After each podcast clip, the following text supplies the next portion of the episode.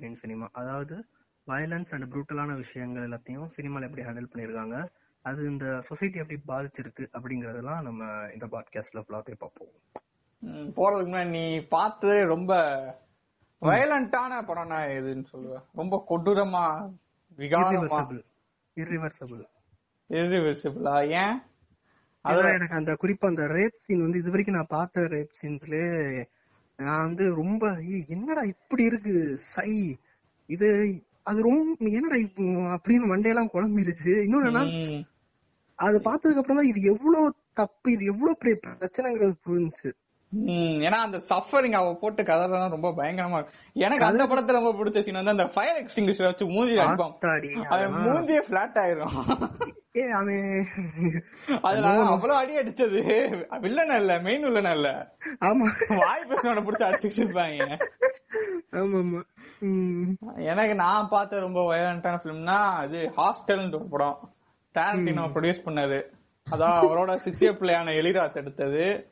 அது ரொம்ப கொடூரமா இருக்கும். எண்டிங் வந்து செமையா முடிச்சிருப்பாங்க. அது டோட்டலா அந்த வயலன்ஸை டிபெண்ட் பண்ண படம் மாதிரி இருக்காது பாக்குறப்ப அப்படிதான் இருக்கும். ஆனா கடைசியில சரி இது வயலன்ஸை மட்டும் டிபெண்ட் பண்ணல. கதையை மெயின் பண்ணி போயிருக்குங்கிற மாதிரி இருக்கும்.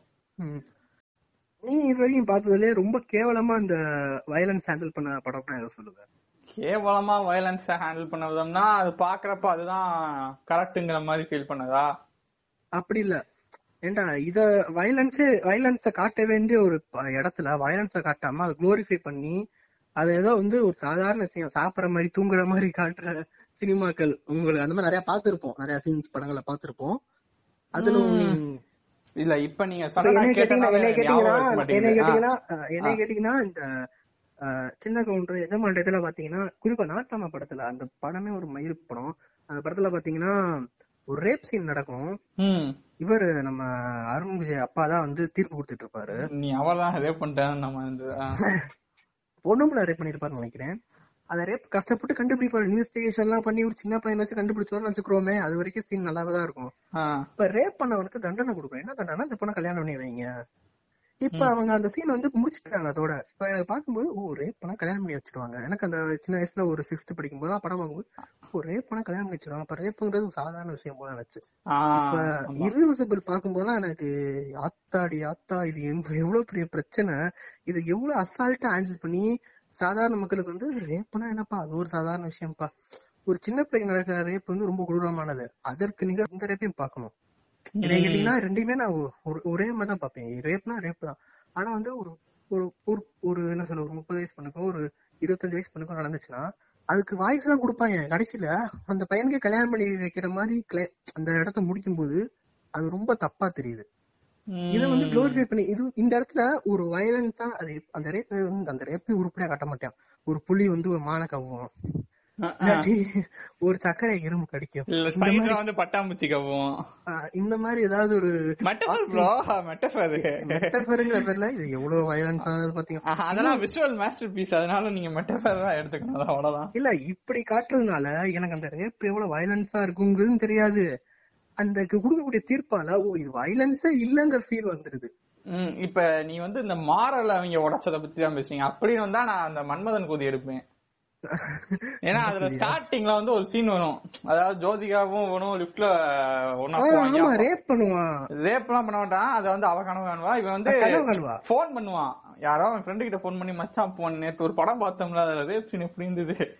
நம்ம தண்ணி அடிச்சிருக்கோம் சரக்கு இதெல்லாம் அடிச்சிருக்கோம். ரேப் பண்ணிருக்கோமாடா ஒரு தடவையா பண்ணணும்டாங்கிற மாதிரி பேசுவான். என்னடா இப்படி பேசிக்கிட்டு இருக்கேன் அதான் இப்ப இந்த சீனா இருக்கட்டும் இதுக்கு எல்லாத்துக்கும் தமிழ்ல எனக்கு தெரிஞ்சு தமிழ்ல அந்த சினிமாக்கள்லயே இந்த ரேப் அப்படிங்கறது எவ்வளவு ப்ரூட்டலான விஷயம் அப்படிங்கறத ஓப்பனா காட்டின படம்னா கை கொடுக்கும் கைன்னு ஒரு படம் இருக்கு. மகேந்திரன் சாரோட படம் ரஜினி நடிச்சிருப்பாரு. எனக்கு அந்த படம் பர்சனலா ரொம்ப ரொம்ப பிடிச்ச one of the Mahendran films அந்த படத்துல வந்து ரேவதிக்கு பார்வை தெரியாது. அந்த ரேவதி வந்து ஒரு ஒரு ஊருக்கு வருவாங்க. ரேவதியும் ரஜினியும். வந்து அவர் ரஜினி அந்த ஒரு கம்பெனில வேலை பார்த்துட்டு இருப்பாரு. அது ஒரு ஒரு அடிப்படையில ஒரு சாதாரண ஒரு ஒர்க்கார வேலை பார்த்துட்டு இருப்பாரு. இப்ப வந்து எயித் பக்கத்து வீட்லயே எயித் வீட்லயே ஒரு சின்ன ஜெயந்த் வந்து ஒரு பதினேழு வயசு ஆன மாதிரி ஒரு கேரக்டர் அவருக்கு வந்து கொஞ்சம் மூளை வச்சுலாம் சரியா இருக்காது. அந்த மாதிரி ஒரு கேரக்டர் அவங்க அம்மா வந்து அடிப்பா ஏன் அடிக்கிறா? அப்படின்னு ரஜினி போய் கேட்கும்போது இந்த மாதிரி சிகரெட் பிடிச்சான் அப்படிம்பாங்க. ஏய் இனிமே பிடிக்க கூடாது இனிமே ந- நீ ஏன் வீட்லயே இரு. அக்காவுக்கு ஏதாவது ஒத்தாசையா இருந்துக்க? அக்கா தனியா இருக்காங்க பார்வை வேற இல்லைன்னு சொல்லிட்டு. இன்னைக்கு எந்த பாதுகாப்பு போடுவார். இன்னைக்கு எனக்கு ஒண்ணுமே தெரியாது. கடைக்கு போனா கடைக்கு போயிட்டு வருவான் சாப்பாடு சாப்பிடுவான் இந்த மாதிரி தான் போயிட்டு இருக்கும். ஆனா வந்து சின்ன ஜெயந்த் வந்து ஒரு வாட்டி சோ இவங்களோட எல்லாம் சேர்ந்து இந்த ஊர்ல இந்த இந்த மைனர்கள்லாம் இருப்பாங்கல்ல அவங்களோட சேர்ந்து ஒரு வாட்டி போகும்போது விட்டு படத்தை பத்தி எல்லாம் பேசிட்டு இருக்கும்போது பெண்கள் ஆத்துல குளிக்கிறத விட வீட்டுல குளிக்கிறப்பதான் நிர்வாணமா குளிப்பாங்க அப்படின்னு டைலாக்ஸ் வரைச்சோம். இதை புடிச்சுக்கிட்டு சரி நம்ம அக்கா குளிக்கிறதையும் பாப்போமே அப்படின்னு சொல்லிட்டு ரேவதி குளிக்கிறது ரேவதிக்கே தெரியாம பாத்துக்கிட்டே இருப்பா ஒரு நாலஞ்சு நாளா. இத போய் ஒரு மைனர் மைனர் வந்து ஒரு விட்டு போடுறவங்க புக்கு பாத்துட்டு இருக்கும்போது மைனர்ட்ட சொல்லிடுவேன் நீ புக்கு தானே பாக்குறேன் நேர்லயே பாக்குறேன்டா அப்படின்னு அவன்கிட்ட கெட்டு காட்டுன்றது உளறிடுவான். மைனர் வந்து அதே தேதி யூஸ் பண்ணி உள்ள வந்து ரேப் பண்ணிட்டு போயிடுவான். இது இந்த இவ்வளவு தூரம் இதுக்கு பின்னாடி ஒர்க் பண்ணிருக்காருலாம் விடுங்க அந்த ரேப் வந்து ரொம்ப காட்ட மாட்டாரு. மேலோட்டம் காட்டணும். அது எவ்வளவு பெரிய தப்புங்கிறத காட்டுவாரு. ம், ம். மூல வளர்ச்சி இல்லாதவனாலதான் இப்படி ஹெல்ப் பண்ண முடியும். ம், அதான். செக்ஷுவல் அக்ரஷனா காட்டுறாங்கிற ஹம் அது இதெல்லாம் பார்க்கும்போது ஓ இது ரொம்ப தப்பு அப்படின்னு தோணுது. இப்ப யாருமே வந்து ரஜினி அத்தை போட்ட தள்ளி அத்துட்டு இவனோட மட்டும் சேர்ந்து மகேந்திரன் எழுதி இருந்தாருன்னா அந்த மனுஷன் இப்ப பேச இவ்வளவு தூரம் அவரெல்லாம் பேச மாட்டோம். ம். கே ஸ்ரீகுமார் இருந்தாரு அப்படி செஞ்சிருப்பாரோ என்னமோ. ஆக்சுவலி நீங்க கிம் கிடக் படங்கள்லாம் எடுத்துட்டா இதெல்லாம் காட்டும். ஒவ்வொரு வகை வகையான செக்ஷனா இருக்கும். ஆக்சுவலி அந்த வ- எப்படி ப்ரொனவுன்ஸ் பண்ணுன்னு தெரியல அந்த படத்தை. மோபியூஸ் அது வந்து ரீசெண்டா பார்த்தேன். அது. ரொம்ப வயலண்டா ஒரு கொடூரமான ஒரு வகையான ஒரு செக்ஸ காமிச்சிருக்கு. அதான் அதெல்லாம் பாக்குறப்ப பயம் ஏற்படுது. ஐயோ இந்த மாதிரி ஆயிருமோன்ட்டு. ஆனா அதே நேரத்துல அப்படி ஆள் இருக்காங்க. அவங்க யாரையுமே ஃபோர்ஸ் பண்ணல. சோ அவங்க பண்றது தப்பு இல்லைங்கிற மாதிரி அவர் உணர்த்தி இருப்பாரு. அவங்க அந்த அவரோட மொத்த பிலிமோகிராஃபிலையும் ஃபோர்ஸ் பண்றது. அது தவறுதான். அப்படி ரெண்டு பேரும் கன்சென்ட் ஆகி அவங்க எந்த லெவல்ல எக்ஸ்ட்ரீம்ல செக்ஸ் பண்ணா தப்பு இல்லைன்னு அவர் சொல்லுவாரு. அதான் இப்ப வயலன்ஸ் அப்படிங்கறது வந்து. ஒரு இடத்துல வயலன்ஸ் நடக்குதுன்னா அது அப்படியே நீங்க ப்ரூட்டலா காட்டணும். அப்பதான் பாக்குறவனுக்கு அது வயலன்ஸ்னு தெரியும். அதை நீங்க வந்து ப்ரூட்டலா காட்டக்கூடாது. அது வந்து குழந்தைங்களும் பாப்பாங்கன்னா குழந்தை வந்து ஒரு ரேப் வந்து ரேப்பா பார்த்தாதான் இதை பண்ண மாட்டான். இல்லாட்டினா நான் வந்து செவன்த் படிக்கும்போது ரேப்புங்கிற சாதாரண விஷயம் தான். அதுக்கே இவ்வளவு பில்டப் சீன் போடுறீங்க கேர்ள்ஸ் அப்படின்னு நான் இருந்த மனநிலை தான் வளருவான். அப்ப அவன் இந்த மனநிலை இருக்க கூடாதுன்னா அவன் வந்து ஒரு irreversible பாக்கணும்னு நான் சொல்ல வரல. தமிழ் அட்லீஸ்ட் கை கொடுக்கும் கைதவளுக்காவது நீங்க வந்து அத ஹேண்டில் பண்ணிருக்கணும்னு சொல்றேன் அந்த விஷயத்த. பொன்னம்பலத்தை வந்து அந்த பிள்ளைய கல்யாணம் பண்ணி கொடுக்காம அந்த பிள்ளைய வந்து குழந்தை பிறக்க வைக்க கலைச்சு கூட அதெல்லாம் தனி டிபார்ட்மெண்ட் பொன்னம்பலத்துக்கு தண்டனை கொடுக்குறேங்கிறதுல ஊடு தள்ளி இருக்கேன் ஆனா வேற ஊருக்கு போய் பிழைக்கப்படாம காசுக்கு. அது என்ன மயிறு தண்டனை தெரியல ஊரை விட்டு வந்து கேக்குறது. இல்ல இல்ல. ஒரு எளிமையானவன். எனக்கு பத்து சோத்துக்கே வழி இல்ல. ஊருக்கு வந்தா தான் என்னால துணி துவைக்க முடியும். ஊருக்கு வந்தா நான் பானை செய்ய முடியும். இந்த மாதிரி இருக்கிறவங்க ஊருக்கு கூட ஒதுக்கி ஒதுக்கி தான் வச்சிருப்பாங்க. ஊரை விட்டு ஒதுக்கி வைக்கிறேங்கிற பேர்ல அவனோட எக்கனாமிக்கலா பாதிக்க வைக்கிறாங்க. ஆனா ஒரு ஜமீன்தாருக்கு ஏ தண்டனை கொடுக்கும்போது அவன் வாங்க ஃப்ரெண்ட்ஸ் நம்ம ஜாலியா டூர் போயிட்டு வருவோம். ரெண்டு வருஷமா மூணு வருஷமா? மூணு வருஷம் யா- ஏ வாங்க நம்ம அப்படியே இந்த உலகத்தை சுத்தி பார்த்துட்டு சுத்தி பார்த்து திரும்பி வரேன். இது எவ்வளவு மோசமான விஷயம். அதாவது இது எல்லாத்தையுமே நடந்திருக்கு. இதெல்லாம் தப்புன்னு படம் எடுத்தா சரி. இதெல்லாம் தாண்டா எங்க பெருமை. பாத்தீங்களா தமிழர்களின் மரபு அப்படின்றேன் ம். இந்த மரபு எதுக்கடா காட்டுறீங்கிறதா இருக்கு. அதாவது வயலன்ஸ்ங்கிறத நீங்க ப்ரூட்டலா காட்டணும். அப்பதான் அத ப்ரூட்டலா காட்ட முடியலனாலும் அதோட விளைவு ப்ரூட்டலா இருக்கும். இப்ப அத நல்லா காமிச்ச ஒரு படம்னா இங்க விசாரணை. கண்டிப்பா. அதாவது போலீஸ் புட்டாலிட்டிங்கிற பேர்ல இங்க வரைக்கும் தமிழ் சினிமா ஏதாவது படம் வந்திருக்கு. விசாரணை தவிர்த்து போலீஸ் புட்டாலிட்டி பேஸ் பண்ணி ஏதாவது படம் உனக்கு தெரியுதா? சிங்கம். சாமி டூ எவன்டா இது? எங்க என் வீட்டு பொண்ணோட இல்ல வெக்க கூதியெல்லாம் சொல்லாம போலீஸ பத்தி நான் அஞ்சு படம் எடுத்திருக்கேன்ட்டு. அதுல நல்லா இருக்க படம் சாமி மட்டும்தான். இந்த குப்பை கூதியா இருக்கும். அதை வச்சு ஏதோ பெருமை குண்டியா பேசிக்கிட்டு இருக்காங்க அதுல எல்லாத்துலயுமே காமெடி இருக்கும். அவ்வளவுதான். மிச்சபடி எதுவுமே வழங்காது. சிங்கமுமே எனக்கு ஒரு ஒப்பல. ஒரு கட்டத்துக்கு ஒரு கட்டத்து மேல ஆரம்பத்துல எனக்கு அந்த படம் அதாவது அப்ப பார்த்தது- இப்ப பார்த்தாலுமே எனக்கு வந்து பிரகாஷ் ராஜ் அவர் சில விஷயம் எல்லாம் பண்ணுவாரு படத்துல நல்லா இருக்கும். மொட்டை மாலை நிக்கும் போது அவர் நடிக்கிறது அவர் அவர் நடிக்கிறது காமெடியா அவன் நல்லா பங்காளி முறை வேணுமியா. ஷைன் போடுற அந்த ஒரு. சீன் நடக்கும். அதெல்லாம் நல்லா உன் ஆளுன்னு சொன்னல அவனை நான் எஸ்பி ஆக்கியிருக்கேன். ஆமா என்ன முறை வேணும்னு சொன்ன? பங்காளி முறை வேணும் அப்படின்னு சொன்னால காமெடியா இருக்கும் சிரிக்கிற மாதிரி இருக்கும். அதெல்லாம் நல்லா அதோட. அவ்வளவுதான் லிமிட் ஆ படம் எனக்கு படத்துக்கு. அவ்வளவுதான் லிமிட் போலீஸ் புட்டால் பத்தி நிறைய படங்கள் வந்திருக்கு. ஆனா நான் பார்த்தது விசாரணை தான் வரைக்கும் அவ்வளவு அக்யூரேட்டா காமிச்சிருக்கு. விசாரணை வேற எதுவுமே எனக்கு ஞாபகம் இல்ல. பாத்துருக்கலாம் அதான் படங்கள்ல இருக்கும். நாலஞ்சு படங்கள் அங்கங்க தெளிச்சு விட்டுருப்பாங்க கத்தில அவர் வந்து அந்த சாக்கு பைய போட்டுட்டு வருவாரு அண்ணா கண் அதான். கலங்கிறாங்க தேட்டர்ல அழுகுறாங்க. ஏய் என்னடா இது அப்படின்றாங்க. டேய் என்னடா? அடி வாங்குறதே காட்டலையடா. இல்ல அதான் ஒரு படத்துல ஒரு பாகமா இருக்கலாம். அதுலயும் கிரிஞ்சு கு- போட்டு முடிச்சிருவாங்க. ரொம்ப ரெண்டு பேரை மட்டும் ஒரு ரெண்டு பேரை மட்டும் நான் உள்ள விட்டுருந்தேன்னு வச்சுக்கோங்களேன். சர்க்கார் படத்துல காட்டாத போலீஸ் புட்டாலியான்னு பேசியிருப்பாங்க. ஐயோப்பா. இது அந்த வேன்குள்ள போய் இது பண்ணுவாங்க இது. அவர் எல்லாத்தையும் அடிச்சுட்டு வருவோம் ஒரு அம்மா சொல்ல என் கை அடியா கையடி. இந்த வாய் அடியா? இந்த ரூட்ல அடியா? கால் அடியா ஏன்டா அவனுக்கு அதான் வேலையாடா. அவனுக்கு மசாஜ் பண்ணி விடுறது அவனுக்கு வேலையா? அவனுக்கு ஒரு வேலை இருக்கு இல்ல இப்ப வந்து விசாரணையில எப்படி காமிப்பாங்கன்னா ஓவராலா டோட்டலா ஒரு போலீஸ போட்டு இது பண்ண மாட்டாங்க. அதுல வந்து சமுத்திரகனி பாத்தீங்கன்னா ஸ்டார்ட்ல இருந்து ஒரு இதா தான் இருப்பான். ஆனா அவனுக்கு சூழ்நிலை வேற வழியில அவன் ஹை ஆபீசர் இதெல்லாம் மறைக்க சொல்றாங்க. கிருமி ரொம்ப ஆ, இம்பார்ட்டன்டான அதான், எங்கேயோ எனக்கு இடிச்சுட்டே கிருமி ப்ரூட்டாலிட்டியை காமிச்சதுங்களை விட அந்த கரப்ஷன் செமையா காமிச்சிருக்கும். அதான் அதாவது அந்த போலீஸோட மென்டாலிட்டி வந்து ஒருத்தனை எவ்வளவு தூரம் விளை எவ்வளவு பேடா அவனை இன்ஃபுளுன்ஸ் ஆக்குது அப்படிங்கலாம் காட்டியிருப்பாங்க. ம். அதான் அந்த அவன் ஏதாவது இவங்கிட்ட இருக்க அந்த பவர் அவனுக்கு கொடுப்பாங்க. கதிருக்கு. அவனும் அதை ஓவரா இதா பிரைடா எடுத்துக்கிட்டு நிறைய வேலை அவனுக்கே திரும்புறப்ப அதெல்லாம் ரொம்ப அதான் கிளைமேக்ஸ் திரும்பி இது பண்றதுதான் அதெல்லாம் செம சீக்வன்ஸ்.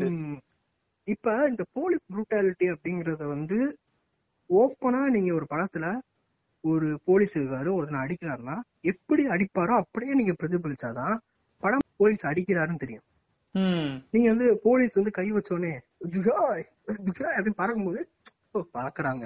அது அது ஒட்டே ஒட்டாது நம்மளோட. ஒருத்தர் அடிக்கும் போது பறந்தாலே அது நம்மளுக்கு ஒட்டாது. பறந்துட்டு இருக்கீங்களா சரி பறந்து. நீங்க நான் சொல்றேன் தப்பா நினைச்சுக்காதீங்க. எம்ஜிஆரோட ஸ்டார்டிங் ஃபிலிம்ஸ் லைக் வந்து அஹ், அலிபாபா நாற்பது திருடர்கள் இந்த படம்லாம் பாத்தீங்கன்னா ஃபைட் அரை மணி நேரம் சலிக்காம போகும். எந்த சீன்லயுமே பறக்க மாட்டாங்க. ஏன்னா அந்த டயத்துல அவ்வளவு. ம். தப்பிச்சிட்டாங்கன்னு வச்சுக்கலாம். அடிச்சாங்கன்னா அங்கேயே விழுவாங்க. அப்படி விழுவாங்க. அப்படி பார்க்கும்போது கனெக்ட் பண்ணிக்கிறாங்க ஐயோ எம்ஜிஆர் அடி வாங்குறாரு. ஏ எம்ஜிஆர் அடி வாங்கிட்டு பறந்தாருன்னா ஏதோ ஜாலியா விளையாண்டுட்டு இருக்காரு. இன்னொன்னு வந்து அவங்க. இல்ல அவங்க ஜஸ்டிஃபை பண்ணலாம். ஏன்னா ந- அப்ப நீ பாக்க எம்ஜிஆர் படம் எல்லாமே ஃபேரி டெய்ல் அதை பேஸ் பண்ண நிறைய வரும். அந்த கடல்ல போவாங்க அலிபாபா அலிபாபா நாற்பத்தெட்டுல இருக்கட்டும் இப்ப ராஜகுமாரியா இருக்கட்டும் மந்திரகுமாரியா இருக்கட்டும் என்ன? மலைக்கலனா இருக்கட்டும் இது அப்ப படங்கள் எல்லாமே நாவல் இல்ல நிறைய ஃபேண்டசி அதெல்லாம். ஏன்னா அதுல ஈஸியா உனக்கு வந்து அதை ஜஸ்டிஃபை பண்ணி எம்ஜிஆர் பவர் இருக்கு அடைச்சா பறக்குறாங்கன்ட்டு. ஆனா ரியாலிட்டியை காட்டணும்ட்டு அந்த காலத்துல அவங்ககிட்ட இருந்த மைண்ட் செட்னா அப்படியே அவங்க வச்சிருந்தாங்க. கண்டிப்பா. இப்ப வந்து அந்த காலத்துல அலிபாபா நாற்பது பெஸ்ட் ஒரு பெஸ்ட் எக்ஸாம்பிள் தான். ஒரு டெக்னிக்கல் பேக்ல இருக்கும்போது பயங்கரமா பண்ணிருப்பாங்க. லைக் வந்து கேவ் திறக்குதுன்னா சும்மா திறக்காது. ஒரு நாலு பேர் சுத்தி திறப்பாங்க. அந்த நாலு பேருக்கு என்ன சாப்பாடு போடும் அதெல்லாம் தேவையில்ல. ஆமா ஆமா. இது சொன்னோடனே திறப்பாங்க நான் சின்ன குழந்தை கேட்பேன் அந்த படம் பார்க்கும்போது. இந்த நாலு பேருக்கு இவன் சாப்பாடு நாலு பேர் இவனை யார் வளர்க்கறா? அதெல்லாம் கேட்காது. நாலு பேர் திறக்கிற மாதிரி அது கதை வச்சிருக்காங்க. இல்ல நீங்க திறக்காம. அதுக்கு முன்னாடி போய் இப்போ ஒரு பாத்தீங்கன்னா மாயா பசார்னு ஒரு படம் இருக்கும். அது வந்து அது உங்களுக்கு பிடிக்காத ஒரு கதையில இருந்து எடுக்கப்பட்டது. அப்படிலாம் கிடையாது. ஆக்சுவலா வந்து நீங்க என்ன அப்படி சொல்றீங்க? மகாபாரதம் சொன்ன தத்துவங்கள்ல இருந்து நிறைய மாறுபட கருத்துக்கள் இருக்கு தவிர்த்து கதைப்படி அது நான் நல்ல கதை தான் சொல்லிட்டு இருக்கேன் ஸ்டார்டிங் வந்து இன்னொன்னு மாயாபஜார் ரொம்ப பிடிச்ச படம். அதுல ராமாராவ்னு நினைக்கிறேன். இவரு கடோர் கஜன் ரோல் பண்ணிருப்பாரு. பிச்சு அதான் அந்த கல்யாண சமையல் சாதம் அந்த பாட்டு வர அந்த பாட்டு தான் ஞாபகம் இருக்கு. ம். நீங்க ந- நிறைய இது இருக்குங்க. ஒரு இன்னும் நல்லா ஞாபகம் இருக்கு. டாபிக் கூட தள்ளி போயிட்டு இருக்கோம். இருந்தாலும் நான் பதிவு செய்யறேன். அபிமன்யுங்கிற ஒரு படம் அந்த படத்துல வந்து ஏதோ டப்பாமா இருக்கும். திறந்துட்டு லேப்டாப் திறந்துட்டு ஸ்கைப்ல chat பண்ற மாதிரி chat பண்ணிட்டு இருப்பாங்க. அதான் அப்ப கிராபிக்ஸ் இல்லாத காலத்துல நிறைய அவங்க கிரியேட்டிவா யோசிச்சு. ஸ்கைப்ல பாட்டு போடுவாங்க. இந்த மாதிரி இங்க பாடும் அவர் அந்த ஸ்கைப்ல அங்கிட்டு பாடுவாங்க இல்ல இதே ஒரு டாபிக்க தனி எடுத்து பண்ணலாம். அந்த காலத்துல வந்து ஃபேண்டசி படம் இப்ப நம்ம டாபிக்க மாதிரி அந்த போயிட்டோம். போலீஸ் புரூட்டாலிட்டி பத்தி பேசிட்டு இருந்தோம். ஆக்சுவலா அந்த போலீஸ் புரூட்டாலிட்டின்னு வரும்போது நீங்க ஆக்சுவலா அவன் பண்றத காட்டினாதான் எனக்கு வந்து ஓ இப்படி பண்றான்னு தெரியும். அதை நீங்க குளோரிஃபை பண்ணும்போது போலீஸ் அவங்க எப்படி பாதுகாக்கறாங்க பாத்தீங்களா? போலீஸ் எல்லாம் நம்மளுக்கு எது என்ன அவங்க பண்றதுல என்ன இருக்கு? அடிச்சா அப்படிதான் அப்படிதான் அடிக்கணும். அடியா உதயா அவனை குட்டியா அப்படின்றான். இல்ல அது அவங்க போலீஸ்க்கே அதான் ஒரு பாக்குறவங்களுக்கு சிங்கம் மாதிரி படம் பார்த்துட்டு ஒரு போலீஸ் இருந்தானா "சார், நம்ம தான் பவர். நம்ம சொல்றதான்ட்டு இதாகி அந்த இப்போ இவங்க சொன்ன மாதிரிதான் தமிழ் சினிமா போலீஸ் எப்படி இன்ஸ்பயர் பண்ணுதுன்னு எழுத வேண்டிய ஸ்டோரிங்கிற மாதிரிதான். இவங்க சொன்னாங்க கக்காச்சி ஹட்டாக்கி அது மாதிரிதான். இது நீ அத குளோரிஃபை பண்ணக்கூடாத ஒரு விஷயத்த ஜஸ்டிஃபை பண்ணி காமிச்சா அது நெகட்டிவ் எஃபெக்ட்ஸ் தான் கொடுக்கும். கண்டிப்பா. இப்ப இந்த போலீஸ் புட்டாலிட்டி இருக்குல்ல.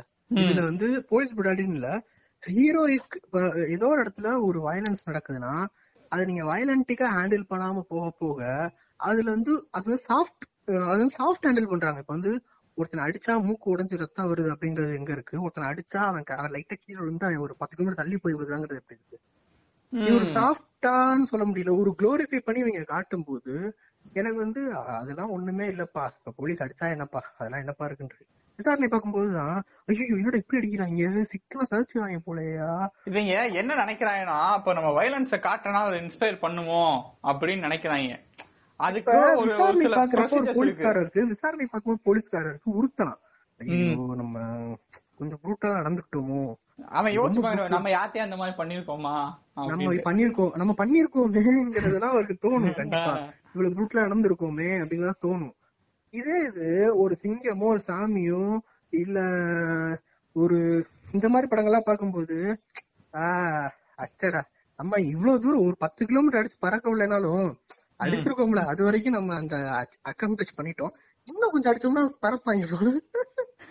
அதனால இது பண்ணி காப் அஹ் காப்பெல்லாம் போட்டுக்கிட்டு தெரிஞ்சு ஜிவிஎம் தான் உருப்படியா ஹேண்டில் பண்ணிருப்பாரு இந்த மேட்ரை அவர் படங்கள்ல வந்து பாத்தீங்கன்னா படத்துல வந்து காப் சும்மா அவங்க பாட்டுக்கு புரோட்டோகால மீறி போக மாட்டாங்க. புரோட்டோகால் ஒரு போக ஆபரேஷன் மாட்டாங்க. அதுக்கேத்த நீங்க மாதிரி. இன்னும் பாத்தீங்கன்னா ஒரு ஒரு சீன்ல வந்து இந்த கன் வந்து ஒரு ரெண்டு பிளட் யூஸ் பண்ணிருப்பாரு அந்த இது பேர் என்ன? டீன்னு சொல்லிட்டு ஒருத்தன் இருப்பான் அவனோட யாரு? அந்த ஆ இந்த மூணு பத்து பாட்டு வருவீங்க அதை என்ன பண்ணுங்க அந்த ஃபேமஸ் ஆச்சுங்க ஒய்எஸ் குலவரிட்டின்னு ஒருத்தன் இருப்பான். அவன் அந்த பொண்ணை கடத்தி வச்சிருப்பான். அவரை போய் அஜித் வந்து அடிக்கிற மாதிரி சீன் இருக்கும். இந்த பொண்ணை தேடும்போது அப்போ அவரோட கிட்டத்தட்ட கொட்டையிலயோ கொட்டைக்கு பக்கத்துலயோ சுடுவாரு. அப்ப கூட அந்த போலீஸ் வந்து என்ன சொல்றாருன்னா நான் யூஸ் பண்ணக்கூடாது ரொம்ப நினைச்சிட்டே இருந்தேன். அது ஒரு மந்திரமாவே இருந்துச்சு. ஆனா கடைசியில நீங்களா இருந்தாலும் அதான் செஞ்சிருப்பீங்க. சாரி ஹேண்ட் ஓவர் பண்ணிடுறேன் எங்க அண்ணன். இந்த சீன் எதுக்கு வைக்கணும் அந்த ஆளு? அப்ப சுடக்கூடாதுன்னு ஒரு புரோட்டோகால் இருக்கு. அதை. வீட்டை சுட்டிருக்கேன். சாரிங்க அப்படின்னு அந்த ஆள் சொல்ற மாதிரி சீன் வைக்கனாலதான் எனக்கு அப்ப பார்க்கும்போது ஓ இப்ப சுடக்கூடாது போலீஸ் அப்படின்னு தோணுது. ப்ரோ ஒவ்வொரு புல்லட்டுக்கும் ரெக்கார்ட் இருக்கணும் ப்ரோ இங்க இந்த ஒஸ்தி ஒஸ்தி குதிரை சுடுவான் அவன் பாட்டுக்கு.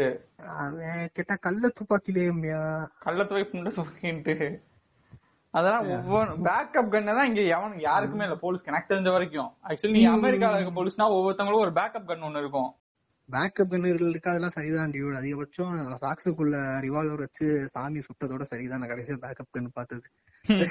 அதுக்கப்புறம் தான் வேற கன்னு பார்க்கல. இப்ப வந்து நம்ம நெக்ஸ்ட் டாபிக் போவோம். இது பத்தி பேசிட்டோம். ஓகே அடுத்து இந்த பிளட் ரத்தம் தெறிக்க தெறிக்க இந்த மாதிரி படம் எடுக்கிறதுனால என்ன பிரச்சனை?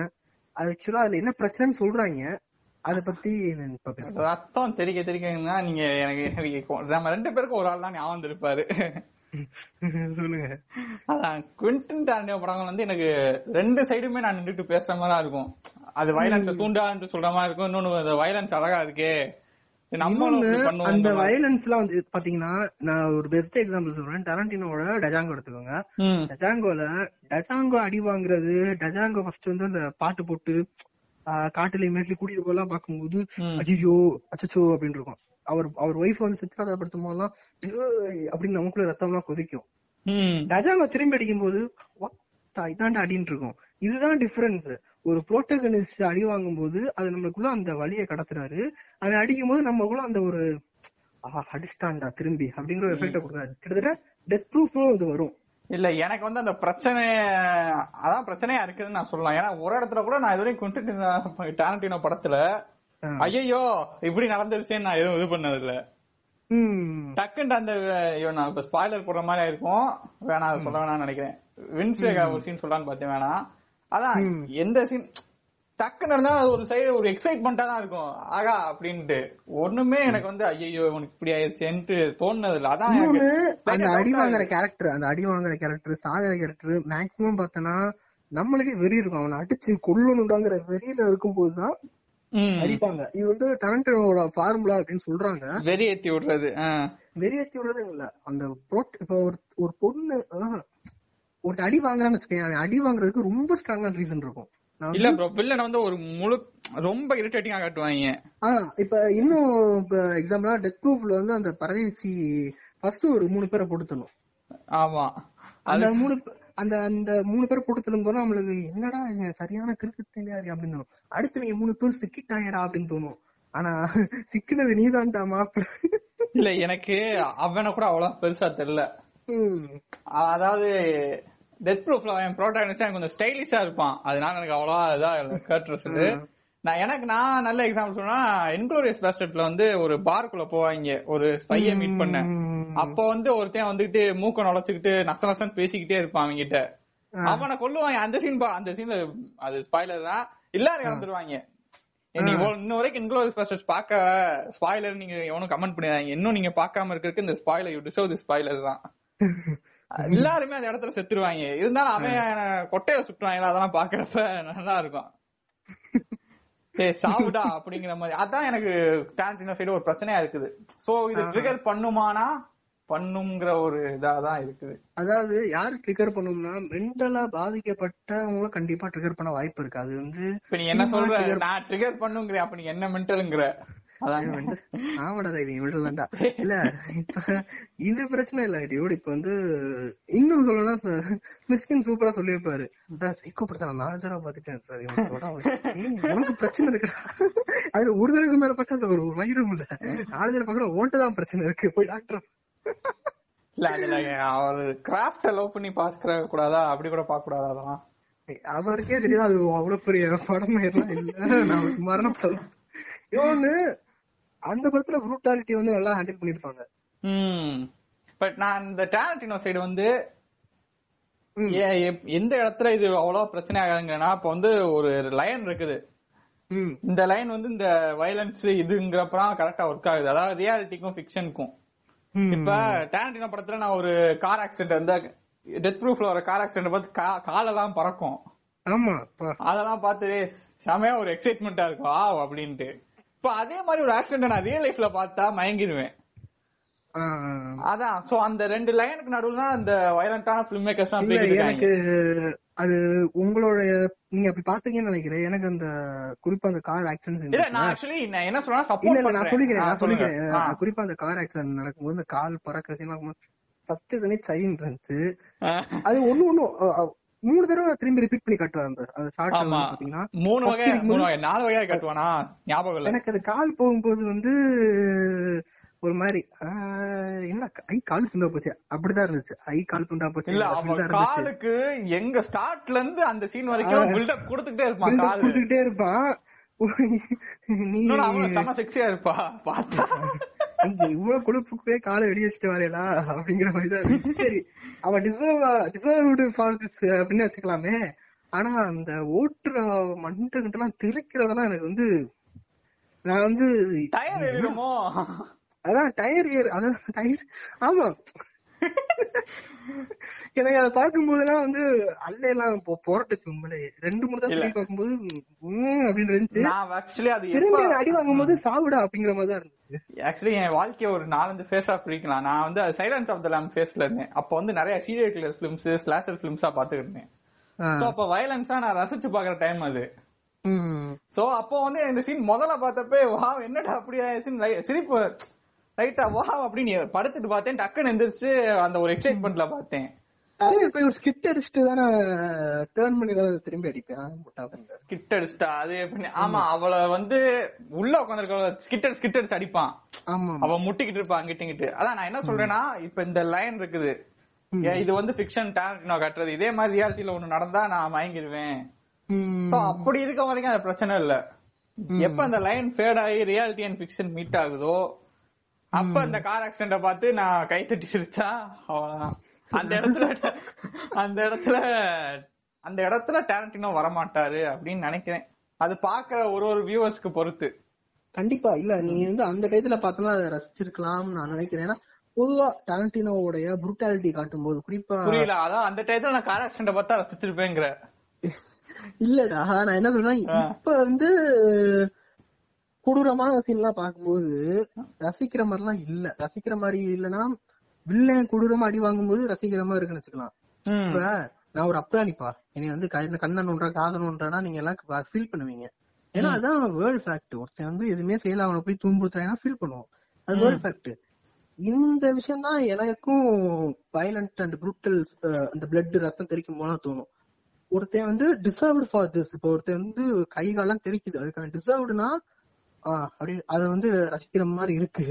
ஒருவேளை அதே வந்து அப்படியே எக்ஸாக்ட் ஆப்போசிட்டா வெட்டு இப்ப அசன் பிரதர் தனுச படுக்க போட்டு அந்த கண்ணாடிக்காரரை வெட்டினார்னா நான் அழுதுருப்பேன்னு என்னமோ ஏன்டா இவ்வளவு சோகத்தை தாண்டி இன்னும் அவனை கொள்றீங்களேடா அப்படின்னு ஃபீல் பண்ணிருப்பேன்னு என்னமோ. சோ வந்து இது டிபெண்ட்ஸ் ஆன் ப்ரோட்டனிஸ் அண்டனிஸ் டிபெண்ட்ஸ்ல இருக்கு. இத வந்து சில பேர் வந்து இப்ப பாடுறா உங்களுக்கு ஹார்ட் அட்டாக் வர சொல்லிட்டு எக்ஸாக்டா மாத்தி விட்டுருவாங்க அப்ப ஒண்ணுமே இல்ல அந்த அசுரன் படம் வந்து இந்த பிளாஷ்பேக் மட்டுமே மொத்த ஃபிலிம் வச்சுக்கோங்களேன். கடைசியில வந்து தனுத படுக்க போட்டு வெட்டுறாரு. கழுத்து நானும் உள்ள வந்து ரெண்டு பேரை வெட்டுற வரைக்கும் வா சுரவான் இருக்கு. பிஜிஎம் ஒரு ஸ்லோ பிஜிஎம் போட்டு ஏதோ ஒரு பிஜிஎம் போட்டு விட்டுட்டு அந்த மொட்டை வெட்டான்னு வச்சுக்கோங்க தனுஷ் கழுத்துல கண்டிப்பா நம்ம ஃபீல் பண்ணிருப்போம் டாரண்டினோ வந்து வயலன்ஸ் அழகா காட்டுறான் வேற வயலன்ஸ் யார் நல்லா அதான் எக்ஸைட்டடா காட்டினானா இவன் அனுராக் கஷ்யப் வந்து அப்படியே அந்த டாரண்டினோ இதெல்லாம் எடுத்திருப்பாரு. இல்ல எனக்கு அனுராக் கஷ்யப்போட. கேங்ஸ் ஆஃப் பார்க்கும்போது நிறைய இடங்கள் வந்து அப்படியே இருக்கும் இல்ல அதான் இது கேங்ஸ் ஆஃப் வசிப்புல காமிக்கிற அந்த ரெண்டு மூணு இடத்துல Anurag Kashyap way of violence இருக்கும். டார்க்கா கிரிட்டியா மித்தது எல்லாமே டாரண்டினோல இருந்து அந்த கடைசியில அந்த ஒவ்வொருக்கனையும் எடுத்துட்டு வாமாப்ல நான் எல்லாத்தையும் சுடணும் அதான் அது கூட அது கூட டாரண்டினோக்கு லெவல் வயலன்ஸா பண்றானே இவ்வளவு ரசிச்சு பண்றானுங்கிற மாதிரி இருக்கும். அதான். இவ்வளவு ரசிச்சு கூட ஏமா கூட சே பண்ணலையடா அப்படிங்கிற இருக்கும்.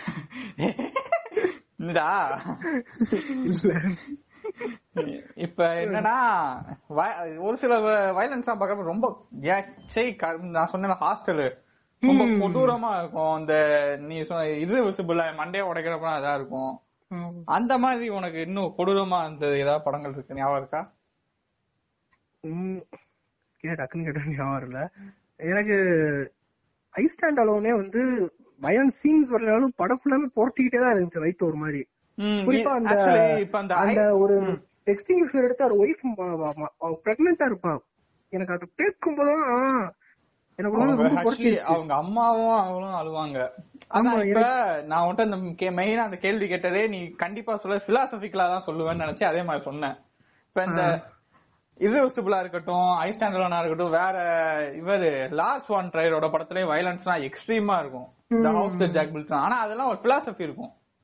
கதை இருக்கும். அவங்க ஒரு கான்செப்ட தழுவி எடுத்திருப்பாங்க. அதுக்கு அந்த வயலன்ஸ் தேவைப்படும். ஐ அலோன்ல பாத்தீங்கன்னா இந்த கேரக்டர் அந்த கேரக்டரோட தான் படம் இருக்கும். வேற எதுவுமே இருக்காது. அதுல ஒரு செகண்ட் கூட அவன் பிலாசபி பேசாம இருக்க மாட்டான். எல்லா இடத்துலயும் கடைசியில பொண்ணை போடுறது கூட இடமுமே எனக்கு வந்து அந்த படம் ரொம்ப இன்ஸ்பிரேஷனா இருந்துச்சு. டெக்னிக்கலா டெக்னிக்கலா ரொம்ப இன்ஸ்பிரேஷன் ஆச்சு ஏன்னா படம் ஃபுல்லா ஒரு ப்ரோட்டனிஸ்ட் பேசிக்கிட்டே இருப்பான். அது பேசாமலே இருக்க மாட்டான். பிலாசபி பேசுறதா விடுங்க. ஆக்சுவலா நடந்துகிட்டே இருப்பான். மைண்ட்ல ஓடிக்கிட்டே இருக்கு. நான் கீழே subtitle அதுதான். படிச்சுட்டே இருக்கேன். என்னடா என்னடா என்னடா? அது வாய்ஸ் கொடுத்தது நோவாலாம் எனக்கு தெரியல. கேஸ்பர் நோவாலாம் தெரியல. யாரும் தெரியல வாய்ஸ் கொடுத்தது. ஆனா அது வந்து போய்க்கிட்டே இருக்கும். இவ்வளவு தூரம் ஏன்னா இப்ப இந்த வாய்ஸ் ஓவர்னு சொல்லிட்டு நம்ம மேனன் சார் வந்து நம்மளுக்கு காதுல கொடுக்கறதெல்லாம் இருக்கு. இவங்க இப்படி நம்மளுக்கு சோர்த்திக்கிட்டு இருக்கும்போது ஒருத்தன் படம் ஃபுல்லா பேசுறான். ஆனா ஒரு இடத்துல கூட சலிப்பு அடிக்கவே இல்ல எல்லா இடத்துலயும் வயிறு தான் புரட்டுதான் பேசுற பேச்செல்லாம் கேட்கும்போது. ஆக்சுவலா பேசுறது எல்லாமே நம்மளோட எங்கேயா கனெக்ட் பண்ணிக்க முடியும். கண்டிப்பா. அவன் வந்து குடும்பம்லாம் போய் எல்லாமே வாயிடு. எல்லாமே வாயிடுன்னு சொல்லும் என்னடா டே ஏற்கனவே அப்படின்னா வாழ்ந்துகிட்டு இருக்கேன் நீ வேற சொல்லி இது பண்ணிவிடா. அதான் இப்ப இந்த படங்களுக்கு லாஸ்ட் ஒன் ட்ரையர் படமா இருக்கட்டும் கேஸ் படம் இவங்களுக்கு வந்து ஒரு கான்செப்ட் இருக்கு. அதுக்கேத்த மாதிரி பிலாசபிக்கு ஏத்த மாதிரி வயலன்ஸ் காட்டுவாங்க. ஒரு சில தாய்லிங்கா இருப்பாங்க. தாய்லிங்கன்னு சொல்லக்கூடாது. இந்த எலிராத்னு ஒருத்தன் சொன்னேன் அவன் ராப் ஜாம்பின்னு ஒருத்தர் இருக்காரு. இவங்க தான் வந்து வயலன்ஸ் இப்ப நீ ஹியூமன் சென்டிபைடு கேள்விப்பட்டிருப்பேன்னு நினைக்கிறேன். ஆமா. ஆஹ் அதான். அந்த படத்துக்கு அந்த படத்துக்கு நான் பிலாசபி நான் வந்து அந்த படத்தை பார்க்கல. ஓட்டி ஓட்டி விட்டுறான் பார்த்தேன். ஏன்னா அது அந்த டாக்டர் பாக்குறப்ப ஒரு பயங்கரமா இருக்கும். இன்னொன்னு வந்து அந்த டச் விட்டுரும். அதெல்லாம் பாக்குறப்ப ரொம்ப கொடூரமா இருக்கும். சகிக்காது. சோ அந்த படம் நான் முழுசா பார்க்கல. ம். அதெல்லாம் அத வந்து வயலன்ஸ் பேஸ் பண்ணின படங்கள் மட்டும் அதான் வயலன்ஸ் மட்டும் காட்டணும் காட்டுறாங்க. இப்ப அந்த மாதிரி படம் வந்து இன்ஸ்பயர் பண்ணுமா? அந்த மாதிரி படங்கள் எதுக்கு ஹியூமன் சென்டிபைடு இப்ப செக்ஷுவல் அக்ரஷன் சொல்லப்ப நான் இதை Se- ஹியூமன் சென்டிபீட பாத்துட்டு எவ்வளவு. வயிற்ற இல்ல எனக்கு தெரிஞ்ச ஹியூமன் சென்டிபீட் பார்த்து யாரும் வாயை தைக்க போறது இல்ல குண்டி. இல்ல அது வந்து நான் எங்க நான் சொல்றேன்னா இப்ப நான் செக்ஷுவல் அக்ரஷன் சொன்னப்ப இதை மென்ஷன் பண்ணாம விட்டேன். அதான் ஏதோ படம் படம் ஞாபகம் வந்து மறந்துச்சு இந்த செரிபியன் பிலிம் அதுல ரொம்ப கொடூரமா காமிச்சிருப்பாங்க. நான் அந்த படம் இன்னும் கிளைமேக்ஸ் பாக்கல என் ஃப்ரெண்ட பாக்க வச்சு டேய் என்னடா ஆச்சு கிளைமேக்ஸ் சொன்னேன். அவன் ஒரு விஷயம் ரெண்டு நாளா சொல்லிட்டு தெரியுமா இல்ல இல்ல. நான் நீ வந்து ஓம் பாய்ஸ் நம்பிக்கை இல்லாம போயிட்டாங்க போல. ஏன் பாய்ஸ் எவன் அப்படி இல்ல? அதனால என்ன சொல்லிட்டான் இந்த மாதிரி நடந்துச்சுடா கடைசியா பையனுக்குலாம் அப்படி இப்படின்னோடனே ஒரு மாதிரி என்னடா இவ்வளவு கொடூரமா காட்டுறீங்க? சோ அதான் என் டவுட் என்னன்னா இது வந்து இன்ஸ்பயர் பண்ணுமான்னு கேக்குறேன். நீ அதுக்கு சொல்ற எவனும் இந்த மாதிரி தைக்க மாட்டாங்க அப்படின்னா இல்ல நான் என்ன சொல்றேன்னா நான் இந்த ப்ரூட்டல் அண்ட் வயலன்ஸ் வந்து நீங்க சினிமால நூறு சதவீதம் எக்ஸாக்டா காட்டும் போது கண்டிப்பான முறையில இன்ஸ்பயர் பண்ணுமானா எனக்கு இது வந்து டிபெண்ட்ஸ் ஆன் மூவிங்கிறியா இல்ல கண்டிப்பா இன்ஸ்பயர் பண்ணும். இப்ப வந்து ஒரு வயலன்ஸ பார்க்கும்போது இனிமே இப்பெல்லாம் பண்ணக்கூடாதுடா அப்படின்னு ஒரு ஒரு தாட்டை கண்டிப்பா ஏற்படுத்தும். ஏன்னா எனக்கு ஏற்படுத்திருக்கு என்ன நான் வந்து ரொம்ப இப்ப ஐசாத டெவில வந்து அந்த சீன்ல பார்க்கும்போது ஒரு பீடோஃபைல இன்னொரு ஏதாவது பீடோஃபைல் கையில எடுத்தனா மண்ணண்டே பேத்துருன்றாங்க அளவுக்கு ஒரு ஃபீல் தருது. சைமன் ஸ்ட்ரீக் வந்து அந்த சைமன் ஸ்ட்ரீக் பண்ற அப்படிங்கறதுனால நான் ஒன்னும் அவருக்கு போய் உண்டு போறது இல்ல நான் ஒரு பீடோஃபைல் ஆக போறது இல்ல அந்த அந்த கேரக்டர் அவர் எவ்வளவு தூரம் ரசிச்சு பண்ணிருப்பாரு ரசிச்சுன்னு பாரு. எவ்வளவு தூரம் ரியலா பண்ணிருப்பாருன்னா அந்த ப்ரூட்டாலிட்டியை நமக்கு இறக்கி இனிமே இனிமே இந்த மாதிரி பண்ணாதீங்கப்பா அப்படின்னு சோசியல் மெசேஜ் சொல்ல மாட்டாங்க இந்த இடத்துல. பட் நமக்கு ஒரு ஃபீல் வரும். ஐயோ இதெல்லாம் ரொம்ப கொடூரமான விஷயம். பாப்பா இந்த பீடோஃபைல்னா எவ்வளவு கொடூரமான விஷயம். இப்ப பீடோஃபைல்னா நிறைய பேர் வந்து ஒரு பீடோஃபைல் அப்படின்னு சாதாரணமா பேசுறதெல்லாம் இருக்கு. ஆனா அது ரொம்ப கொடூரமான விஷயம் அப்படிங்கறது வந்து ஃபீல் பண்ண முடியும். என்னது? அசுரவதம். அது வந்து தமிழ் சினிமால வந்து பீடோஃபைல் ரொம்ப இம்பார்ட்டன்டான ஃபிலிம் பீடோஃபைல் பீடோஃபைல் பத்தி எடுக்கப்பட்ட படங்கள் ரொம்ப இம்பார்ட்டன்ட் ஃபிலிம். எனக்கு அப்படம் ரொம்ப பிடிக்கும். அது பார்த்தா சின்ன சின்ன மசாலா மாஸ் காட்டுற மாதிரி. சில எல்லாம் இருக்குன்னு வச்சுக்கோங்களேன். அதெல்லாம் தாண்டி பாத்தீங்கன்னா பியூட்டிஃபுல்லா எடுத்திருப்பாங்க படத்தை. ரொம்ப செம்மையா எடுத்திருப்பாங்க. இந்த மாதிரி வயலன்ஸ பார்க்கும்போது புரட்டுது. ஐயோ இனிமே இந்த யாருக்கு இந்த மாதிரி நடந்துடக்கூடாதுன்னு புரட்டுது. ஆனா இதே விஷயம்தான் நீங்க மேலோட்டமாவோ இல்ல லைட்டாவோ ஹேண்டில் பண்ணும்போது எனக்கு அந்த புரட்டல் வர மாட்டேங்குது அது சாதாரண விஷயமா மாறிடுது. இப்ப நீங்க சொல்ற மாதிரி ஒரு ஒரு வயலன்ஸ் ஒருத்தன் தெரிக்கிற சீன் வந்து ஒருத்தனை இன்ஸ்பயர் பண்ணுமானா அது அவனுடைய மெச்சூரிட்டி அண்ட் மென்டல் லெவலை பொறுத்து. இப்ப. ஆனா ஆக்சுவலி வந்து நான் என்ன சொல்றேன்னா எல்லாத்துக்குமே சும்மா இருக்கிற ஒருத்தன் ஓ எந்த அவன் பாட்டு சுந்தர் சி படம் பார்த்துட்டு சுராஜ் படம் பார்த்துட்டு ஆஹ் இருக்கிறவன் வந்து ஒரு நோ படமோ எந்த படமும் பார்த்தாலுமே இல்ல தொடர்ந்து உலக சினிமா பார்க்க யாரா என்னவா இருந்தாலும் அவனுக்கு இன்ஸ்பயர் பண்ணவே பண்ணாது. ஒருத்தன் வந்து அவன் மேல மூஞ்சியில ஆசிட் அடிக்கணும் மாப்பிள அப்படின்னு ஒரு படத்தை பார்க்கும்போது ஏதோ ஒரு இடத்துல அவன் இன்ஸ்பயர் ஆக வாய்ப்பு இருக்கு. ம் இல்ல. ஆக்சுவலா வந்து அந்த பிரச்சனை நம்ம அப்புறம் வருவோம். அது இல்ல நான் அது சொல்ல வரல. நீங்க வந்து டாரண்டினோட படங்கள் பார்க்கும்போது அந்த கேரக்டரை உள்வாங்காம இந்த கேரக்டர் இப்படி பண்ணிருக்கான் அந்த கேரக்டர் இப்படி பண்றானா அதுக்கு அவன் டிசர்வ் அதுக்கு அவனுக்கு ஒரு ஸ்டோரி இருக்கும். அதெல்லாம் மறந்துட்டு எப்படி கொண்டு இருக்கான் சார் செம்மையா கொள்றான்ல இந்த மாதிரி நம்ம வெட்டணும்பா அப்படிங்கிற ஒரு இன்ஸ்பிரேஷன் வருமா தான் கேக்குறீங்க? அதான் அதுக்குதான். அந்த இன்ஸ்பிரேஷன் வருமானா இந்த கேரக்டர் இந்த கதையெல்லாம் மறந்துட்டு அந்த சீனை மட்டும் எடுத்துட்டு இப்படி பண்ணணும்னு யோசிச்சாலே ஒரு மென்டலா பாதிக்கப்பட்டதுன்னா எப்படி டாக்டரை பார்க்கணும் அவ்வளவுதான். இப்ப ஆக்சுவலி வந்து நான் என்ன சொல்றேன்னா டாலண்டினோ அப்புறம் நம்ம நோய் லாஸ்ட் ஒன் ட்ரைலாம் விட்டுருங்க. அவங்களோட படத்துல வயலன்ஸ். தான் மெயின். இருக்காது. இல்ல வயல நீங்க சரி பார்ச்சனுக்கா சரி.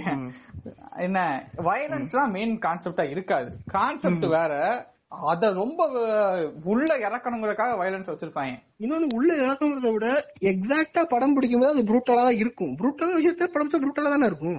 ம் அதான் இல்ல. ஆக்சுவலி கரெக்ட் நீ நீ கதை கதைப்படி வேற நான் சொல்ல புரியல. அதாவது ஒரு லவ் படம் என்னமோ அது கான்செப்ட் வேறையா இருக்கும் அதெல்லாம் இருக்கட்டும்.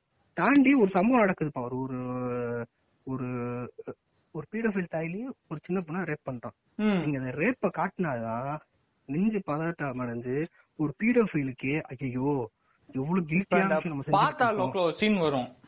ஒரு சின்ன பையனை வந்து ஒரு ரிக்ஷாக்காரன் எது பண்ணாம அதெல்லாம் நீ சொல்ற மாதிரிலாம் ரொம்ப கொடூரமா இருக்கு அது பாக்குறப்ப ஐயோ எனக்கு குறிப்பா வந்து இந்த ப்ரூட்டாலிட்டி வந்து எனக்கு ரீசெண்ட் டைம்ஸ்ல நான் புரிஞ்சுக்கிட்ட ரொம்ப இம்பார்ட்டன்டான ஒரு படம் வந்து கேட் ஸ்டிக்ஸ் கேட் ஸ்டிக்ஸ்ல வந்து அந்த ஒரு அப்பா இருப்பாரு. அவர் நைட் ஆனா அந்த சேலையெல்லாம் மாத்தி எனக்கு அவரு அந்த சேலையை மாத்தி ஏன் அவர் அப்படி போறான்னு அவருக்கு ஒண்ணும் தேவை கிடையாது. அப்படிதான் போய் பொழப்பாங்கணும் அப்படிலாம் தேவை கிடையாது. அவருக்கு வந்து ஒரு சைடு இருக்கு. இன்னொரு சைடு இருக்கு. அதாவது என்ன சைடுனா அவருக்குள்ள இருக்கக்கூடிய அந்த ஒரு வாண்ட் டு பிகம் ஃபீமேல் அந்த ஒரு அந்த ஒரு சம்திங் இருக்கு. அதை அவர் எங்க வெளிக்கொணருன்னு தெரியாம இப்படி பண்றாரு அப்படிங்கிற மாதிரி நான் அதை புரிஞ்சுக்கிறேன். சோ இப்ப வந்து அந்த படத்தை பாக்குறவங்களுக்கு நாலு பேர் ரோட்ல ஒரு திருநங்கை ப்ராஸ்டியூட்டா இருக்கிறவங்கள பார்த்தா உங்களுக்கு அந்த நினைப்பு எக்ஸாக்டா புரியும். ஏன் அவங்க இப்படி இருக்கா? முதல்ல பார்க்கும்போது ஏன் நிறைய பேர் சொல்லுவாங்க பொதுவா இந்த மாதிரி விஷயங்கள்லாம் தெரியும் டாக் சைடு தெரியாதவங்க எப்படி பேசுவாங்க? நானே ஒரு ரெண்டு மூணு வருஷத்துக்கு முன்னாடி கேட்டீங்கன்னா ஏன் அவங்களுக்குலாம் வேற வேலையே இல்லையா? உழைக்க மாட்டாங்களா? அப்பெல்லாம் நான் நினைச்சிருப்பேன் அவங்களுக்கு வேலை தர மாட்டாங்க போல யாரும். அது ஒரு ஃபேக்ட் இருக்கு. யாருமே வேலை தர மாட்டாங்க அப்படின்னு ஒரு ஃபேக்ட் இருக்கு. வேலை தர மாட்டாங்க. அதனால இந்த மாதிரி காசு வாங்குறது ப்ராஸ்டியூட் பண்றது இறங்குறாங்க நினைச்சிட்டு இருக்கேன். ஆனா அப்படி அப்படி பண்றதுக்கு இன்னொரு ஒரு அர்த்தத்தை எனக்கு வந்து கேஸ்டிக் கொடுத்துச்சு. நம்ம பாக்குற இந்த ரெண்டு அர்த்தங்களை தாண்டி ஒரு அர்த்தத்தை கொடுத்துச்சு. இது அதாவது பார்க்கும்போதுதான் ஓகே அப்படிங்கிற நினைப்பு வருது இப்ப கேஸ்டிக்ஸ் பார்க்கணும் இல்ல. இந்த மாதிரி ஒவ்வொரு படங்கள் பார்க்கும்போதும் இந்த ப்ரூட்ல அண்ட் வயலன்ஸான சம்பவங்களை வந்து அவன் அந்த குறிப்பா அந்த அந்த சீன் வந்து அந்த ஆளுக்கு வந்து ஒரு சம்பவம் நடக்கும் ஒரு லாரி. அதான் லாரிக்காரன் வந்து இது பண்ணிட்டு போடா அப்படின்ட்டு அனுப்பிச்சு அது விட்டுருவான் தூக்கி வெளியேறும் போதுதான் எனக்கு ஒரு மாதிரி ஆயிரும் அது அதெல்லாம் ரொம்ப கொடூரமா இருக்கும். ஆக்சுவலி நீ அந்த புருட்டல் சைடு போனா. நான் வந்து வயலன்ஸ் தான் ஒரு கேள்வி கேட்டேன். ஆக்சுவலி அது வந்து என்னன்னா நீ அது வந்து ஜஸ்டிஃபை பண்றது லைட்டா எனக்கு சரியா படல. அது இன்ஸ்பயர் கேஸ் பண்ணணும் அவங்க படம்லாம் வந்து கான்செப்ட் வேற. சோ அது வந்து ப்ரூட்டாலிட்டி அவ்வளவா ஒரு எனக்கு மைண்ட்ல இன்ஸ்பயர் பண்ணுமானா கிடையாது. ஆனா நான் என்ன கேக்குறேன்னா இந்த தாயலிங்க இருக்கான் பாரு. இதுதான். கொல்றதுதான் படமே. இந்த கேனிபால் ஹாலோகாஸ்ட் இதுதான் படமேன்னு இருக்கப்ப இது பாக்குறப்ப கண்டிப்பா இன்ஸ்பயர் பண்ணும். ஏன்னா எனக்கு அது இன்ஸ்பயர் பண்ணிருக்கு. இப்ப வந்து அது யாரா இருந்தாலுமே கண்டிப்பா அந்த மாதிரி படங்கள் பார்த்தாங்கன்னா ஒரு டார்க் ஃபேண்டசி இருக்கதா செய்யும். இப்படி எல்லாம் கொண்டா எப்படி இருக்கும்? இந்த என்ன ரியல் லைஃப்ல புள்ளி பண்ணவங்க நான் அப்பதான் இது உங்களுக்கு காட்டி- அத- அதைத்தான் நான் சொல்ல வரேன். நான் திரும்பி திரும்பி சொன்னா நீங்க எடுத்துக்க மாட்டேங்கிறீங்க. நீங்க இப்படிலாம் சொல்லிக்கிட்டு கொண்டா எப்படி இருக்கும்னு தோணுதுல? ஆமா. இது தோ இந்த நினைப்பு எல்லாருக்குமே பொதுவா வரதான் செய்யும். நம்ம ஒரு கேனிபால் ஃபிலிம் பார்க்கும்போது இல்ல ஸ்டார் மாதிரி படங்கள் பார்க்கும்போது வரதான் செய்யும். ஆனா அதையே ஒரு நாலு நாள் ஒரு வாரம் ஒரு மாசம் போட்டு இப்படி கொள்ளலாமா அப்படி கொள்ளலாமான்னு நான் இல்ல அப்ப வந்து. ஒரு ஏதோ ஒரு இடத்துல பாதிக்கப்பட்டிருக்கீங்க. அததான் ப்ரோ டிஸ்டர்ப் ஆயிருக்கீங்கன்னா அது அர்த்தம். அது அதான் மென்டலி நான் டிஸ்டர்ப் ஆனேன். ஆக்சுவலி அந்த நான் சொல்றேன் சைலன்ஸ் ஆஃப் த லேம்ப் ஸ்பேஸ்ல வந்து நான் நிறைய சீரியல் படங்கள்லாம் பாத்துக்கிட்டு இருந்தேன். இந்த ஸ்லாஷர் பிலிம்ஸ் அதான் தான் பாத்துக்கிட்டு இருந்தேன். அதுக்கப்புறம் தான் அந்த டர்கோஸ்கி ஃபேஸ்க்கு கியூபரி ஃபேஸ் அப்படின்னு மாறுச்சு லைஃப் சோ இந்த இதுல இருக்கப்ப நான் நிறைய விஷயங்கள் அது எனக்கு டார்க்காவே இது பண்ணேன். நிறைய ஃபேண்டசி தான் பண்ணேன். நீ அந்த லிஸ்ட்ல இருக்கியான்னு தெரியல. உடனே கொண்டேனா ஞாபகம் இல்ல.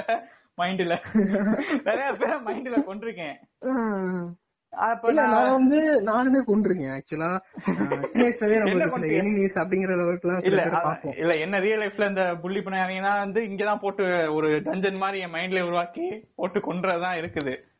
நான் இன்னும் ஒண்ணு சொல்லணும்னா ரொம்ப சில்லித்தனமா சிரிப்பா இருக்கும். பிலிம் பேர் என்ன? விஷால் நடிச்சிருப்பாரு. பட்டத்து யானை கிடையாது. மதுரை பேஸ் பண்ணி விக்ராந்த் ஃப்ரெண்டா இருப்பாரு. அது இது பாண்டிய நாடு. பாண்டியநாடு அந்த அந்த படத்துல வில்லனை கடைசியில ஒரு கோகைக்குள்ள போட்டு ஒரு சீன் வரும். ஆமா. அது படம் நல்லாவே இருக்கும். எனக்கு பிடிக்கும். எனக்கு ரொம்ப பிடிக்கும். அந்த கடைசி அந்த கிளைமேக்ஸ் பார்த்துட்டு இதே மாதிரி நான் இவனை கொல்லணும்னு அப்ப எனக்கு இருந்து ஒரு தடவை ரொம்ப யோசிச்சிருக்கேன் எனக்கு. ஞாபகம் வருது அதான் அப்ப வந்து எனக்கு அன்மச்சூர்டு மைண்ட் அப்ப வந்து நான் ஒரு டிராயிங் எல்லாம் வரைஞ்சேன் ஒரு கிரைம் சீனை. ஒரு தலை தனியா துண்ட தனியா ரத்தம் போற மாதிரி பண்ணி ஒரு டிராயிங் எல்லாம் வரைஞ்சு வச்சேன் வீட்டுல பாத்துட்டாங்க எப்படியோ. பாத்துட்டு எனக்கு அங்க உட்காந்து அன்னைக்கு ஒரு செஷனே ஓடுச்சு எனக்கு. அவங்க பேசுறாங்க அவனை சைக்காட்ரிஸ்ட் கொடுப்போம்னா இவன் டிராயிங் சரியில்லை அப்படி இப்படின்ட்டு இது பண்றாங்க சோ நான் அப்ப அப்ப எனக்கு அன்மச்சூர்டு மைண்டு நான் அதை பாக்குறப்ப எனக்கு இன்ஸ்பயர் பண்ணிருச்சு. எனக்கு அப்ப லைஃப்ல ஒரு பெரிய ஈவெண்ட் நடந்து இப்ப என்ன புள்ளி பண்ணவனே என்ன தனியா கூட்டு போய் பண்ணியிருந்தாலும் நான் அந்த மாதிரி ஏதாவது கொண்டிருந்தாலும் கொண்டிருக்கலாம். ம். சோ நான் என்ன சொல்ல வரேன்னா நான் பர்சனலா இது பண்ண வரைக்கும் இந்த அதாவது நான் கேஸ் பண்ணணும் அவங்க படங்களை சொல்ல இந்த ராப் ஜாம்பி எலிராஸ் இவங்களோட படங்கள் ஒரு கட்டத்துல நம்ம. வெறுப்புல இருக்க ஒரு கட்டத்துல நம்ம பாக்குறப்ப கண்டிப்பா ஒரு கட்டத்துக்கு போய் விடும் இன்ஸ்பயர் பண்ணும். ஸ்லாஷர் படங்கள் அதெல்லாம். அததான் நான் சொல்ல வந்தேன். அதான் ஃபேக்ட் இன்னொன்னு நம்ம வந்து ஓப்பனா இப்படி வயலன்ஸா ரத்தம் தெரிக்க தெரிக்க காட்டுற படங்களை அது இன்ஸ்பயர் ஆகுதுன்னு சொல்றீங்க. இதுவே இப்படி இன்ஸ்பயர் ஆகுதுன்னா குளோரிஃபை பண்ணி காட்டுற படங்கள் அது இன்னோட கொடுமை அது நம்ம குளோரிபிகேஷன் தனியா பேசிருக்கோம் ஏற்கனவே. அதான். குளோரிஃபை பண்ற படங்கள் அது இது இது வந்து ராக்கி பாய் வச்சானே பேசணும். இப்ப அசுரன் வேணாம் அசுரன் வந்து அது ஒரு மாதிரி விட்டுருங்களேன் அது வேணாம். இப்ப வந்து விசாரணை படம் பார்க்கும்போது இந்த புரூட்டாலிட்டி பார்த்தா பயம் வருது.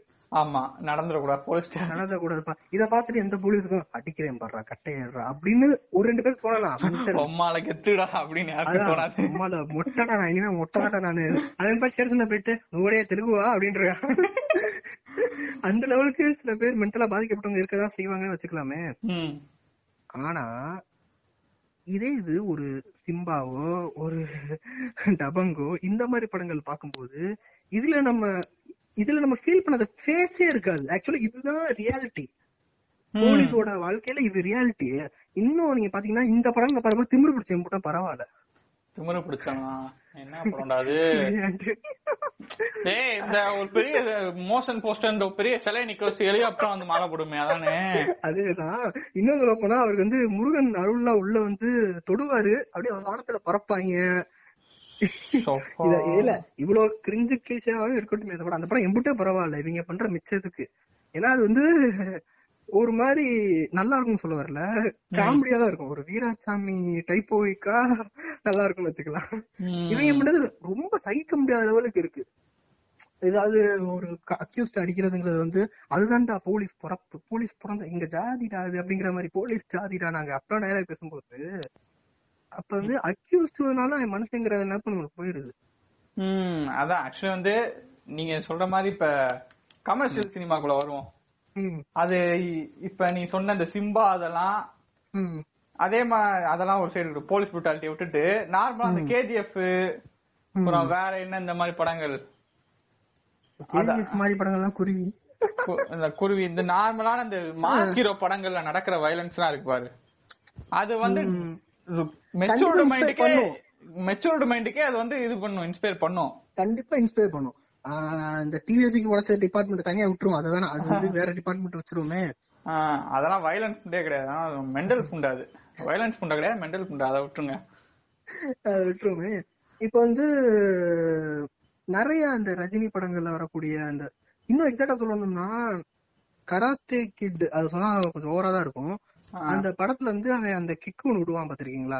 கடைசியா அது என்னமோ பைசைக்கிள் கிக்கு ஆஹ் அந்த பாம்பு மாதிரி ஒண்ணு வச்சுட்டு அப்படி விடுவான்ல.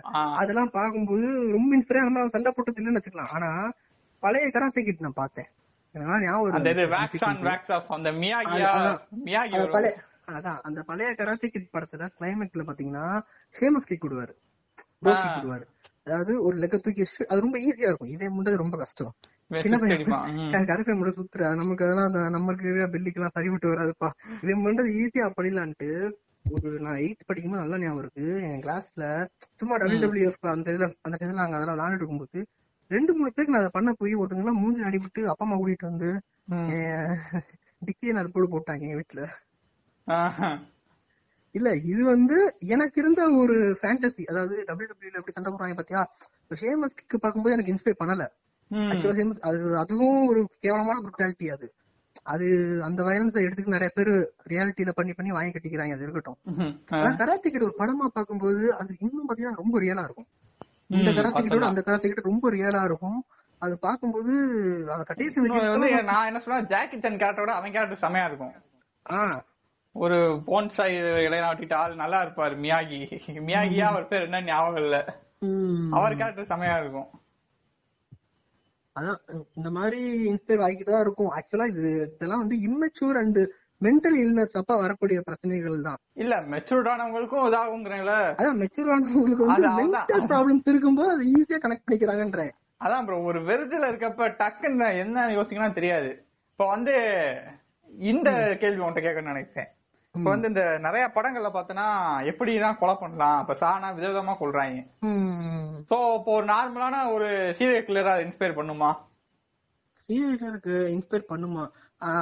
நீங்க கேட்டீங்கன்னா சீரியல்களோட சேர்ந்து வாழ்ந்துகிட்டா இருக்கேன். அதை பத்தி எனக்கு அவ்வளவா படங்கள் பார்த்ததோட சரிதான். அவங்கள நேர நேரடியா கூட தெரியாது. நம்ம ஊர்ல இல்ல. நம்ம ஊர்ல சீரியலுக்குள்ளரே வந்து அவர் எவ்வளவு பெரிய மகான் தெரியுமா? ஆட்டோ சங்கர்னு ஒரு சீரிஸ் இருக்கிறான் டைலி அவன் ஒரு கேடு கட்டவன் அவன். பண்றான்டா. அதான் நாங்க பிரச்சனை. ஆக்சுவலா ஆக்சுவலா ஆட்டோ சங்கர் பாக்க ஆட்டோ சங்கர் பார்த்த சீரிய சமுதாயம் இருந்து நிறைய பேர் சொல்ற பொதுவான பிரச்சனை என்னன்னா ஏன்டா கோரிஃபை பண்ணி ஆட்டோ சங்கர்ங்கிற கேள்வி திரும்பி திரும்பி கேட்டாங்க இந்த டயத்துல.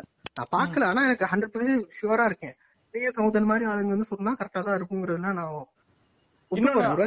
சொல்லுங்க நான் மாத்திக்கிறேன். ஆக்சுவலி வந்து ஒரு விஷயம் என்னன்னா இப்ப அந்த ஆன்டோகனிஸ்ட் சைடுல இருந்து காமிச்சாலே குளோரிஃபை பண்றாங்களான்னு கேட்பாங்க. அது கிடையாது. இப்ப கே நான் மறுபடியும் கேங்ஸ் ஆஃப் சேப்பூருக்கு வரேன். கேங்ஸ் ஆஃப் சேப்பூர்ல டோட்டலா அங்க இருக்க எந்த எவனுமே ஒண்ணுமே கிடையாது. ஒரு போலீஸார் ஒரு போலீஸ்காரன் வருவான் கருப்பா. ஞாபகம் இருக்கா? அந்த இடத்துல வந்து விரலாம் எடுத்துக்கிட்டு இருப்பான். ஆமா அந்த ஒரு. கேரக்டர் மட்டும் எனக்கு தெரிஞ்சு நல்லவனாக இருப்பான் அவனையும் புடஞ்சு அடிச்சு பத்தி விட்டுறாங்க போடா. போடா? இது வசே போரு. இங்க பறவை கூட ஒரு இதை கொண்டு அமைக்கிட்டு ஒரு இதெல்லாம் பறக்கும்பாங்க. அந்த ஒரு கேரக்டர் மட்டும் நல்லவனா தெரியும் மித்தவங்க எல்லாருமே ஏமாத்தி பொழைக்கிறவன் அந்த மாதிரி தான் இருப்பாங்க. சோ அது வந்து குளோரிஃபை பண்ற மாதிரியா இருக்கு? உனக்கு எப்படி? எனக்கு அப்படி தெரியவே எனக்கு அது ரொம்ப ரியலிஸ்டிக்கா இருந்துச்சு. அது பாக்குறப்ப realis- ம். ரியலிஸ்டிக்கா ஒண்ணுமேடா ஒரு விஷயத்த நீங்க வந்து ஓப்பனா இப்படிதான்ப்பான்னு காட்டும்போது சில பேர் அதுக்கு அஹ், அது வந்து இன்ஸ்பிரேஷனா இருக்கலாம். அதாவது வந்து அந்த கேரக்டர் மாதிரியே ஒரு ஒரு சைக்கோ கில்லர் ஃபிலிம் எடுக்கிறாங்க. சைக்கோ கில்லரோட வாழ்வியலோட ஒன்றி போன ஒருத்தவன். எடுத்துட்டு அதே மாதிரி அவன் இன்னொரு ஸ்டெப் எடுத்துச்சுன்னா சைக்கோ கில்லர் மாற போறான் ரியல் லைஃப்ல ஒரு ஆளுக்கு இன்ஸ்பயர் ஆக வாய்ப்பு இருக்கு. ஆனா இந்த ஸ்டார்டிங் ஸ்டேஜ் சைக்கோ கில்லர் இருக்கிறது அந்த படம் பார்க்கும்போது ஐயோ இப்படி பண்ணிடக்கூடாதே. எப்படி கொலை பண்றான் பாரு லூசு மயிர் அப்படிங்கிற தாட்டை இறக்குறாங்க எனக்கு தெரிஞ்சு நிறைய சைக்கோ கில்லர்ஸ் நான் பார்த்த நிறைய சைக்கோ கில்லர் ஃபிலிம்ஸ் வந்து எவ்வளவு கொடூரமா கொலை பண்றான் பாருப்பா. இப்படிங்கிற எண்ணம் தான் எனக்கு வந்துருது. அதான், ஐய், actually எவ்வளவு வந்து- கொடூரமா கொலை பண்றான் பாருப்பா அப்படி எனக்கு தோணுது அதான் அனுராக் கஷ்யப் மேல இவங்க பெருசா வைக்கிறது வந்து உங்க பிலிம் வந்து பெரிய ஒரு வயலன்ஸ் வயலன்ஸ் பிஸ்னியா இருக்கு. அது கண்டிப்பா இன்ஸ்பயர் பண்ணுங்கிறாங்க. அந்த ஆளு பல தடவை பல மாதிரி சொல்லிட்டா நீங்க வாங்கி குடிக்கிற மாதிரி தெரியல எவனும் அதாவது முதல்ல தெருவுக்கு இறங்கி இருக்கிறது எங்க எவ்வளவு பிரச்சனை இருக்குன்னு பாக்கணும் இதெல்லாம் யார்கிட்ட கேட்கணும்னா அந்த ரோஹித் செட்டின்னு ஒரு ஸ்டைல் இருப்பான். ஆமா இந்த சென்னை எக்ஸ்பிரஸ் எடுத்தாரு. சென்னை எக்ஸ்பிரஸ் புண்ட மாதிரி எடுத்திருப்பான் இல்ல ஐயோ கத்தி. அப்படி கத்திக்கிட்டு இருக்கேன். கத்திக்கிட்டு இருக்கீங்களா? நைட்டு சாப்பிடும் போது ஒரு பஞ்சாயத்து வரும். அதான் என்ன அவனா அந்த மாதிரி எடுப்பான். அவன்கிட்ட தான் போய் இந்த கேள்வியை கேட்க மாட்டாங்க. போய் நீங்க கிளாமர் எல்லாம் தரமா காட்டுறீங்கன்ட்டு அவனை புகழ்ந்துகிட்டு இருப்பாங்க. என்னமா காட்டுறீங்க? அனுராக் கஷ்யப் படத்துல அவன் ரியலா காட்டுறப்ப இப்ப கேங்ஸ்டர் ஹவுஸ் போல எல்லாருமே கேங்ஸ்டர்ஸ். இன்னொன்னு அவங்க ஜஸ்டிஃபை பண்ண மாட்டாங்க இந்த வயலன்ஸ்க்கு ஒரு கட்டத்துல வந்து அவனே அழுதுடுவான். பாத்திருக்கியா இவன்? ஃபைசல் கானு ஆமா எங்க அப்பாவும் தாத்தா சுத்த முட்டு இருக்காம சண்டைய போட்டு. ஏன் லெவலுக்கு வந்து கிட்டத்தட்ட அதே ஃபீல் வந்து புதுப்பேட்டையில இருக்கும். ஆஹ் அதான். ஒரு கடத்துக்கு முன்னாடி ஏன்டா எல்லாம் தேவலாம் பண்றோமோன்னு அது தேவையே இல்ல. இருந்தாலும் அங்க எதுக்கு வைக்கிறாங்கன்னா இந்த யாராவது மைக்க பிடிச்சிட்டு வந்துருவாங்க. அவங்களுக்காக ஆக்சுவலி எனக்கு அதுல அப்படி தெரியல கேங்ஸ் அவசியம் போடல. அந்த இடத்துல அந்த கேரக்டரோட ரொம்ப இம்பாக்டா இருந்தது. எனக்கு வந்து புதுப்பேட்டை வந்து நான் நூறு சதவீதம் செல்வா வந்து அந்த கேரக்டர் தினம் தினம் உட்காந்து நல்லா தண்ணி இனிய போட்டு யோசிச்சு யோசிச்சு செதுக்கியிருக்காரு போல. இல்ல அவர் அப்படிதான் பண்ணுவேன்னு ஏற்கனவே சொல்லியிருக்காரு. சும்மா சொல்றேன் தப்பா நினைச்சுக்காதீங்க. ஏன்னா எதுக்கு ஒரு சீன் வைக்கணும்? ஏ ஒருத்தன் வாரான் கல்யாணம் முடிச்சு வ- வாரான். எனக்கு ரொம்ப பிடிச்ச சீன் புதுப்பேட்டையில. வாரான் வந்த உடனே ஆஹ், குமார் அப்படின்றாங்க. ஏ கல்யாணம் பண்ணி பாருடா இந்த மாதிரி பொம்பளை வாசனை என்னன்னு தெரியுமா? அப்படின்னு பேசுறேன். ம். பேசினோடனே குமார் அவன் வேற நம்ம இது மூச்சு டீம்ல போய் சேர்ந்துட்டான் பாக்கணும்னு ஏண்டா கொஞ்ச பேர் என்ன சும்மா இருக்க மாட்டேனுமே வெட்டிட்டு தெரியணுமே கத்தி இதுக்கிட்டு வா போவோமா போவோமா? கொஞ்ச நேரம் சந்தோஷமா இருக்க மாட்டீங்களாடா? அப்படின்னு குமார் பேசுற அந்த டயலாக் வந்து கேட்கும்போது ஆமால எனக்கு கொஞ்சம் கூட நிம்மதியா இருக்க மாட்டேங்கிறாங்கல்ல அதான் இப்ப ஒரு சிங்கிள் நிம்மதியா இருக்கானா? வாரியா பாட்டுல டான்ஸ் ஆனது அதுக்கடுத்து ஒரு சிங்கிள் நிம்மதியா இருக்கான்? பயந்துகிட்டு இது பண்ணிட்டே கிடப்பான். இப்ப வந்து நான் என்ன சொல்ல வரேன்னா இப்ப புதுப்பேட்டையில வந்து ஹீரோயிஸ் அதாவது ப்ரோட்டாகனிஸ்ட காட்டுறது வேற ஹீரோயிசத்தை காட்டுறது வேறன்னு ஒண்ணு இருக்கு. அனுராக் கஷ்யப் படத்துல ப்ரோட்டாகனிஸ்டா தான் காட்டுவாங்க. ம். அவன் வாழ் ஹீரோ அவன் பண்ற ஒவ்வொரு வயலன்ஸையும் யாருமே ஜஸ்டிஃபை பண்ண மாட்டாங்க. இப்ப இந்த ரோஹித் செட்டி படத்துல ரோஹித் செட்டின்னு இல்ல. அவன் வந்து ஒரு நான் கமர்ஷியல் டைரக்டருக்கு ஒரு இதா காட்டுறேன். இந்த மாதிரி படங்கள்ல இவங்க அடிச்சாதான் திருந்துவாங்கன்ட்டு அவன் அடிக்கிறது இந்த சிங்கம்ல. இந்த அடிச்சாதான் திருந்துவாங்கிற டயலாக்லாம் இப்ப இந்த முத்தியா படத்துல ஆஹ், பேசுற இப்பெல்லாம் புரிய ஆரம்பிக்குது நிறைய பேருக்கு. ஆக்சுவலா முதல்ல எல்லாம் இது வந்து நாங்க எல்லாத்துக்குமான படம் பண்ணோம்னு சொல்லிட்டு ஹரி வந்து ஒவ்வொரு ஜாதிக்கும் ஒவ்வொரு படம் பண்ணி அவர் வந்து நல்ல பேர் எடுத்துக்கிட்டாரு எல்லா ஜாதியும் பாத்தீங்க. ஏ நல்லா இருக்கிற படம் ஏ வன்னியா இருக்கிற படம் ஏ தேவர் இருக்கிற படம் எல்லாருக்கும் எல்லாருக்கும் எல்லாருக்கும் ஒரு படம். ஆளுக்கு ஆளுக்கு ஒண்ணு தாரேன். அப்படின்னு சொல்லிட்டு இவர் பண்ணிக்கிட்டு இருக்காரு உடம்பா பண்ணி குமிச்சிட்டு இருக்காரு. இப்ப இந்த படங்கள்லாம் பார்க்கும்போது ஓகே இதெல்லாம் தப்புப்பா இதெல்லாம் ரைட்டுப்பான்னு எல்லாருக்கும் ஒரு பொதுவான புத்தி ஆனா இப்ப. முத்தையாவோ ஒரு மோகன்ஜியை விடுங்க. முத்தையா படம் வந்து ஹிட் ஆகுது எல்லாருக்கும் சரி, முத்தையா எடுத்துக்கிறோம் ம். இப்ப வந்து முத்தையா படங்கள்லாம் பாத்தீங்கன்னா அவன் வந்து நாங்க அடிப்போம் அப்படின்னு சொல்லும்போது அடிச்சிருக்கா மேரு. போலீஸ் என்ன இருக்காங்க சட்டத்துக்கு அப்படின்னு நம்ம கேக்குறோம் ஏன்னா அவன் வந்து ஒரு ஜாதி ரீதியா எடுத்துட்டு வரான். அப்பதான் நம்மளால பேச முடியுது. இதே வந்து ஒரு ஹரி படத்துலனா வந்து சூர்யாவே பேசிடுறாரு. கௌதம் கத்திய ஓட்டிடலாம். சூர்யாவே ஓட்டிடுவோம்னு வச்சுக்கோமே. அஜித் சூர்யான பெரிய மயிரா? அவங்க எல்லாமே ஓட்டிடுவோம்னு வச்சுக்குவோம் ஆனா இந்த அளவு சீரியஸா நம்ம பார்க்க மாட்டோம். அதே டேலாக பேசலாம் அவங்க. மண்ணு பொண்ணு ஒண்ணு கொம்மன்ல பேசலையா கார்த்தி? கார்த்தி மேல அந்த சில கஞ்சனால விட்டுட்டோம்னு வச்சுக்கலாம். என்ன ஹலோ அதான் ஹீரோயிசம்ங்கிற அந்த ஒரு ஃபேக்டர் கொண்டு வந்துட்டா அது கண்டிப்பா நான் இந்த சொன்ன மாதிரி தான் இன்ஸ்பயர் பண்ண சின்ன ஒருத்தவன. அந்த மாதிரி தான் ஆகும் ஆக்சுவலா என்ன கேட்டீங்கன்னா புரூட்டாலிட்டி அண்ட் வயலன்ஸ் வந்து ரொம்ப இம்பார்ட்டன்ட் எதுக்குன்னா ம். வயலன்ஸான சீக்வன்ஸ நீங்க வயலண்டா தான் காட்டணும். ஒருவேளை வயலண்டா காட்ட உங்களுக்கு விருப்பம் இல்லாட்டினா அட்லீஸ்ட் அதோட விளைவாவது நீங்க வயலன்ஸா காட்டுங்க. ரூட்டலா காட்டுங்க. அதை விட்டுட்டு அந்த விளைவு அந்த நடந்த சம்பவமே வந்து ஏதோ அது போற போக்குல ரேப் பண்ணிட்டான்ப்பா. அப்படி போகும்போது ஒரு சின்ன ரேப் அவ்வளவுதான்ப்பா. அப்படின்னு சொல்லி விடும்போது ஏய் என்னடா இது? இது கண்டிப்பா நான் செவன்த் படிக்கும் மறுபடியும் சொல்றேன் செவன்த் படிக்கும்போது எனக்கு இருந்த சிந்தனைக்கும் இப்ப இருக்க சிந்தனைக்கும் நான் அந்த செவன்த் படிக்கிற சிந்தனை பார்க்கும்போது தூ அவன் மூஞ்சி எடுத்து முட்டா புண்டை என் புடத்துல யாரும் அடிக்கலப்ப நான் அந்த படம் பார்க்கும்போது. அது மாதிரி ஃப்ரெண்ட்ஸ் ஷேர் பண்ணும்போது என் ஃப்ரெண்ட்ஸ் யாரும் என்கிட்ட எனக்கு திருத்தல. அப்கோர்ஸ் வீட்ல எல்லாம் ஃபுல்லா வீட்ல அடிச்சிருப்பாங்கன்னு வச்சுக்கோமே. இப்ப எனக்கு காரணம் கேஸ் இருக்கும் போது கை காட்டுவேன். அந்த நாய் அப்படி படம் காட்டுனா இந்த நாய் இப்படி பேசி இருக்குமா அப்படிங்கறத சொல்லுவேன். வாஸ்தவம் தான் அதான் இப்ப இதுக்கு முடிக்கிற முன்னாடி நான் ஒன்று சொல்லிடுறேன் அனுராக் கஷ்யப் வந்து அதான் மறுபடியும் அனுராக் கஷ்யப்கே வரேன். கேங்ஸ்டர்ஸத்தை காட்டுறான்னு இது பண்ணாங்க. இத இப்ப சஞ்சய் தத்தோட பழைய படங்கள்லாம் பாத்தீங்கன்னா அவர் மேக்ஸிமம் நிறைய படத்துல வந்து தோட போட்டுக்கிட்டு ஒரு கேங்ஸ்டரா நடிப்பாரு. அந்த மாதிரி படங்கள்லாம் பார்த்தனா ரவுடிசம் தான் வயலன்ஸ் தான் அப்படின்னு காமிக்கும். Violence தான் இப்ப இந்த நாட்டையே மாத்த சோ நான். சொன்னேன் சொன்னேன். அதான். வந்து இந்த சஞ்சுன்னு ஒரு படம் அந்த படத்துல சரியான ஒரு நிறைய ஒரு எதிர்ப்பு இருக்குது. அத ஒரு தனி பாட்காஸ்ட் வச்சுக்கிட்டீங்களா அதான். அப்படி காட்டுறது வந்து கண்டிப்பா வயலன்ஸ் இன்ஸ்பயர் பண்ணா செய்யும். அதே நேரத்துல இந்த ஸ்லாஷர் பிலிம்ஸ் இதெல்லாம் வந்து அப்பப்போ பாத்துக்கிறது நல்லது. அதே ஒரே அடியா உட்காந்து ஒரு ஹாபியா பண்ணிக்கிட்டு இருந்தா கண்டிப்பா அதுக்கு ஒரு டார்க் சைட தூண்டும். ஸ்டார் வார்ஸ்ல சொல்ற மாதிரி மூவிஸ் நம்ம ஏற்கனவே வச்சேன். நீங்க வந்து தொடர்ந்து ஒரு இருபது த்ரில்லர் தொடர்ந்து ஒரு த்ரில்லரா பாத்துக்கிட்டே இருந்தீங்கன்னா அது உங்க பிபி லெவல் இன்க்ரீஸ் பண்ணும். சயின்டிபிக்கல் தாட் சொல்றாங்க. அது ஒரு ஆர்டிக்கல் நான் படிச்சேன் தேடி படிச்சேன். அப்ப வந்து நான் ஏன் லைஃப் எக்ஸாம்பிள் எடுத்து சொல்லிட்டேன் இதுக்கு மேலயா தேவை. நான் இன்னும் அதுக்கடுத்து ஒரு இன்னொரு தடவை இன்னொரு ஒரு ஹாலோவின் பாட்டு செகண்ட் தேர்ட் பாட்டு வருது. சரி பாப்போம்னா இன்னும் ஒண்ணு பாத்துருந்தேனா கூட நான் இறங்கிருப்பேனோ என்னவோ கத்திய தூக்கிட்டு. இது அந்த டயத்துல என்னமோ ஃபேக்டா இப்ப பேய் படங்கள்லாம் பார்த்துட்டு ஒரு வீடு பூட்டி இருந்தாலும் அந்த வீட்டை எதி பார்த்துட்டு இருப்போம். ரெண்டு நாள் மூணு நாள். அதான். அந்த மாதிரி தான் வச்சுக்கலாமே. எனக்கு தெரிஞ்சு வயலன்ஸ் நீங்க வயலன்ஸா தயவு செய்து காட்டுங்க. அப்பதான் நல்லா இருக்கும். நல்லா இருக்கும் தாண்டி அப்பதான் வந்து இன்ஸ்பயர் ஆகாது. நான் திரும்பி சொல்றேன்னா வயலன்ஸ் இன்ஸ்பயர் ஆகும்னு ஒரு தாட் நீங்க ஒரு கருத்தை நீங்க சொன்னீங்கன்னா தயவு செய்து சொல்றேன் வயலன்ஸ் நீங்க வயலன்ஸா காட்டினா மட்டும்தான் இன்ஸ்பயர் ஆகாது. மிச்சபடி நீங்க எவ்வளவு புலி வந்து மானக்கு வர மாதிரி காட்டினாலும் இல்ல எறும்பு வந்து இப்ப வந்து ஒரு நல்ல ஒரு எக்ஸாம்பிள் சொன்னா உடனே முடிச்சிடுறேன், உடனே முடிச்சிடுறேன். புலி மானை சாப்பிடுற மாதிரி நீங்க ரேப்ப காட்டும்போது புலினா மானை சாப்பிட்டு தாண்டா ஆக்கும் அப்படின்னு ஒருத்தன் பேச வருவான்.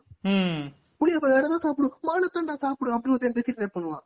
நீங்க அதுல இருக்கக்கூடிய ப்ரூட்டாலிட்டியை தயவுசெய்து காட்டினாதான் ஐயோ இது புலி மான வேட்ட மாறா கிடையாதுடா மயிறு. விருப்பத்துக்கு மீறா செயல்படக்கூடாதுடா மயிறு அப்படின்னு தோணும். டபிள்யூ டபிள்யூ எடுத்துக்கிட்டீங்கன்னா இப்ப பெடிகிரி போடுறான் ட்ரிபிள் எச் போடுறப்ப அவனுக்கு எத்தனை தடவை போட்டா ரத்தம் வராது. ஆனா சேர் சில வந்து time போடுறப்ப ஒரு சில டைம் ரத்தம் வரும் பாரு. அப்பதான் தோணும் ஐயோ இது பண்ணா தப்பா? கரெக்ட் அந்த ஆக்சுவலி ஏன்னா டபிள்யூ வந்து ஒரு சாஃப்டா விளையாண்டுட்டு இருப்பாங்க. எப்பயாவது எக்ஸ்ட்ரீமுக்கு போவாங்க. அப்பதான் வந்து அந்த ரியல் மாஃபியா படத்துல ஃபைட் மாதிரி தான் இருக்கும். இப்ப ரீசெண்டா அந்த ஃபைட்ட பார்த்து செம காமெடியா இருந்ததுங்க. அது அதுக்காண்டி அவரு அவர் ஸ்டண்ட் மேனா இருக்கனால ஈஸியா பண்ணிட்டான் அவர் விஜய் அது கல்யாண வீடு கோபி வீட்டு வந்து இதோட சூப்பரா பண்ணி கொடுத்துருப்பான் அந்த ஃபைட்ட இவ்வளவு ஒரு ஒரு வயலன்ஸா அப்படியே காமிச்சா பிரச்சனை இல்ல. அது ஜஸ்டிஃபை பண்ணாதான் பிரச்சனைங்கிறது தான் என்னோட எண்ட் நோட் கண்டிப்பா. அது வந்து ஜஸ்டிஃபை பண்ணும்போது சமூகம் ஏத்துக்காது. இப்ப வந்து ஐக்காண்டியால வந்து நம்ம ஊர்ல பார்த்தோம்னா சிரிச்சிருவேன். இவன் என்னடா முட்டாள்தனமா பேசான்னு போயிருக்கான் ஒருவேளை அது வந்து ரொம்ப மோசமான சிந்தனையாவே இருக்கட்டுமே ஆனா அந்த லெவலுக்கு ஒரு கேரக்டர் யோசிக்குமா? ஒருத்தன் யோசிப்பானான்னு தான் நீங்க பாக்கணும் நம்ம யோசிப்போமாங்கிறதெல்லாம் ரெண்டாவது. உம் ஐஸ்லாண்டியாலன்னு பார்க்கும்போது அந்த கேரக்டர் இப்படி யோசிச்சிருக்கான் பாரு. கிட்டத்தட்ட விட்டுருந்தா அமுதவனும் அப்படிதான் யோசிச்சிருப்பான். அமுதவனா? பேரன்பு அமுதவனும் கிட்டத்தட்ட. சேம் தான் யோசிச்சிருப்பான். அவன் யோசிச்சுட்டான். ஆனா வந்து அது அவனுக்கு இந்த அரே அதான் ஒரு பாயிண்ட் போகலங்கிறீங்க இந்தியால. பிறந்தனாலதான் இந்தியால பிறந்தனாலதான் அவனால வந்து இதுக்கு மேல செயல்பட முடியல. ஒருவேளை பிரான்ஸ்ல பிறந்து கேஸ்பர் பக்கத்து வீட்டுக்காரனா இருந்திருந்தானா அமுதவன் வந்து அந்த இடத்துக்கு அது அந்த எக்ஸ்டென்ட்க்கு போயிருப்பாங்கங்கிறீங்க. போயிருப்பான் கண்டிப்பா போயிருப்பான். அதான். சோ இந்த எபிசோட இதோட முடிச்சிருவோம். அதான் ஸ்லாஷர் பிலிம்ஸ்லாம் பார்த்து என்ஜாய் பண்ணுங்க ஆனா அதையே பாத்துக்கிட்டே இருக்காதீங்க. டபுளா படம் எடுக்காதீங்க. நீங்க ஏன் படம் எடுக்கிறீங்க அப்படின்றவாங்க நிறைய பேர் வந்துட்டு அவங்க மேல வாயில கொடுங்க. அதெல்லாம் வரதுதான் அதெல்லாம் பார்க்கலாம் தப்பு இல்ல ஒரு ரேடியோ அதையே பாத்துக்கிட்டு இருந்தா அவங்க என்ன படம் பார்க்கலாம் ஃப்ரெண்ட்ஸ் அப்படின்னு கேட்டீங்கன்னா அவங்க என்ன பண்ணா வாங்க ஃபேமிலி என்டர்டெய்னர் பாப்போம் ஓடுங்க இல்ல ஒரு. பத்து ஸ்லாஷர் ஃபிலிம் பார்த்துட்டு நீங்க சரி எதையா வரைவோன்ட்டு பாங்களே உங்களுக்கு வர தாட் எல்லாம் அந்த மாதிரியா தான் இருக்கும். ஒருத்தன் தலையை வெட்டி போட மாதிரி வரைவோமா. நீங்க சொன்னது எனக்கு அதான் எனக்கு அரண்மனை படத்துல அந்த குழந்தை வரைகிறது சரி இதை இதோட முடிச்சிருவோம். சோ அடுத்த எபிசோட்ல பாப்போம் பை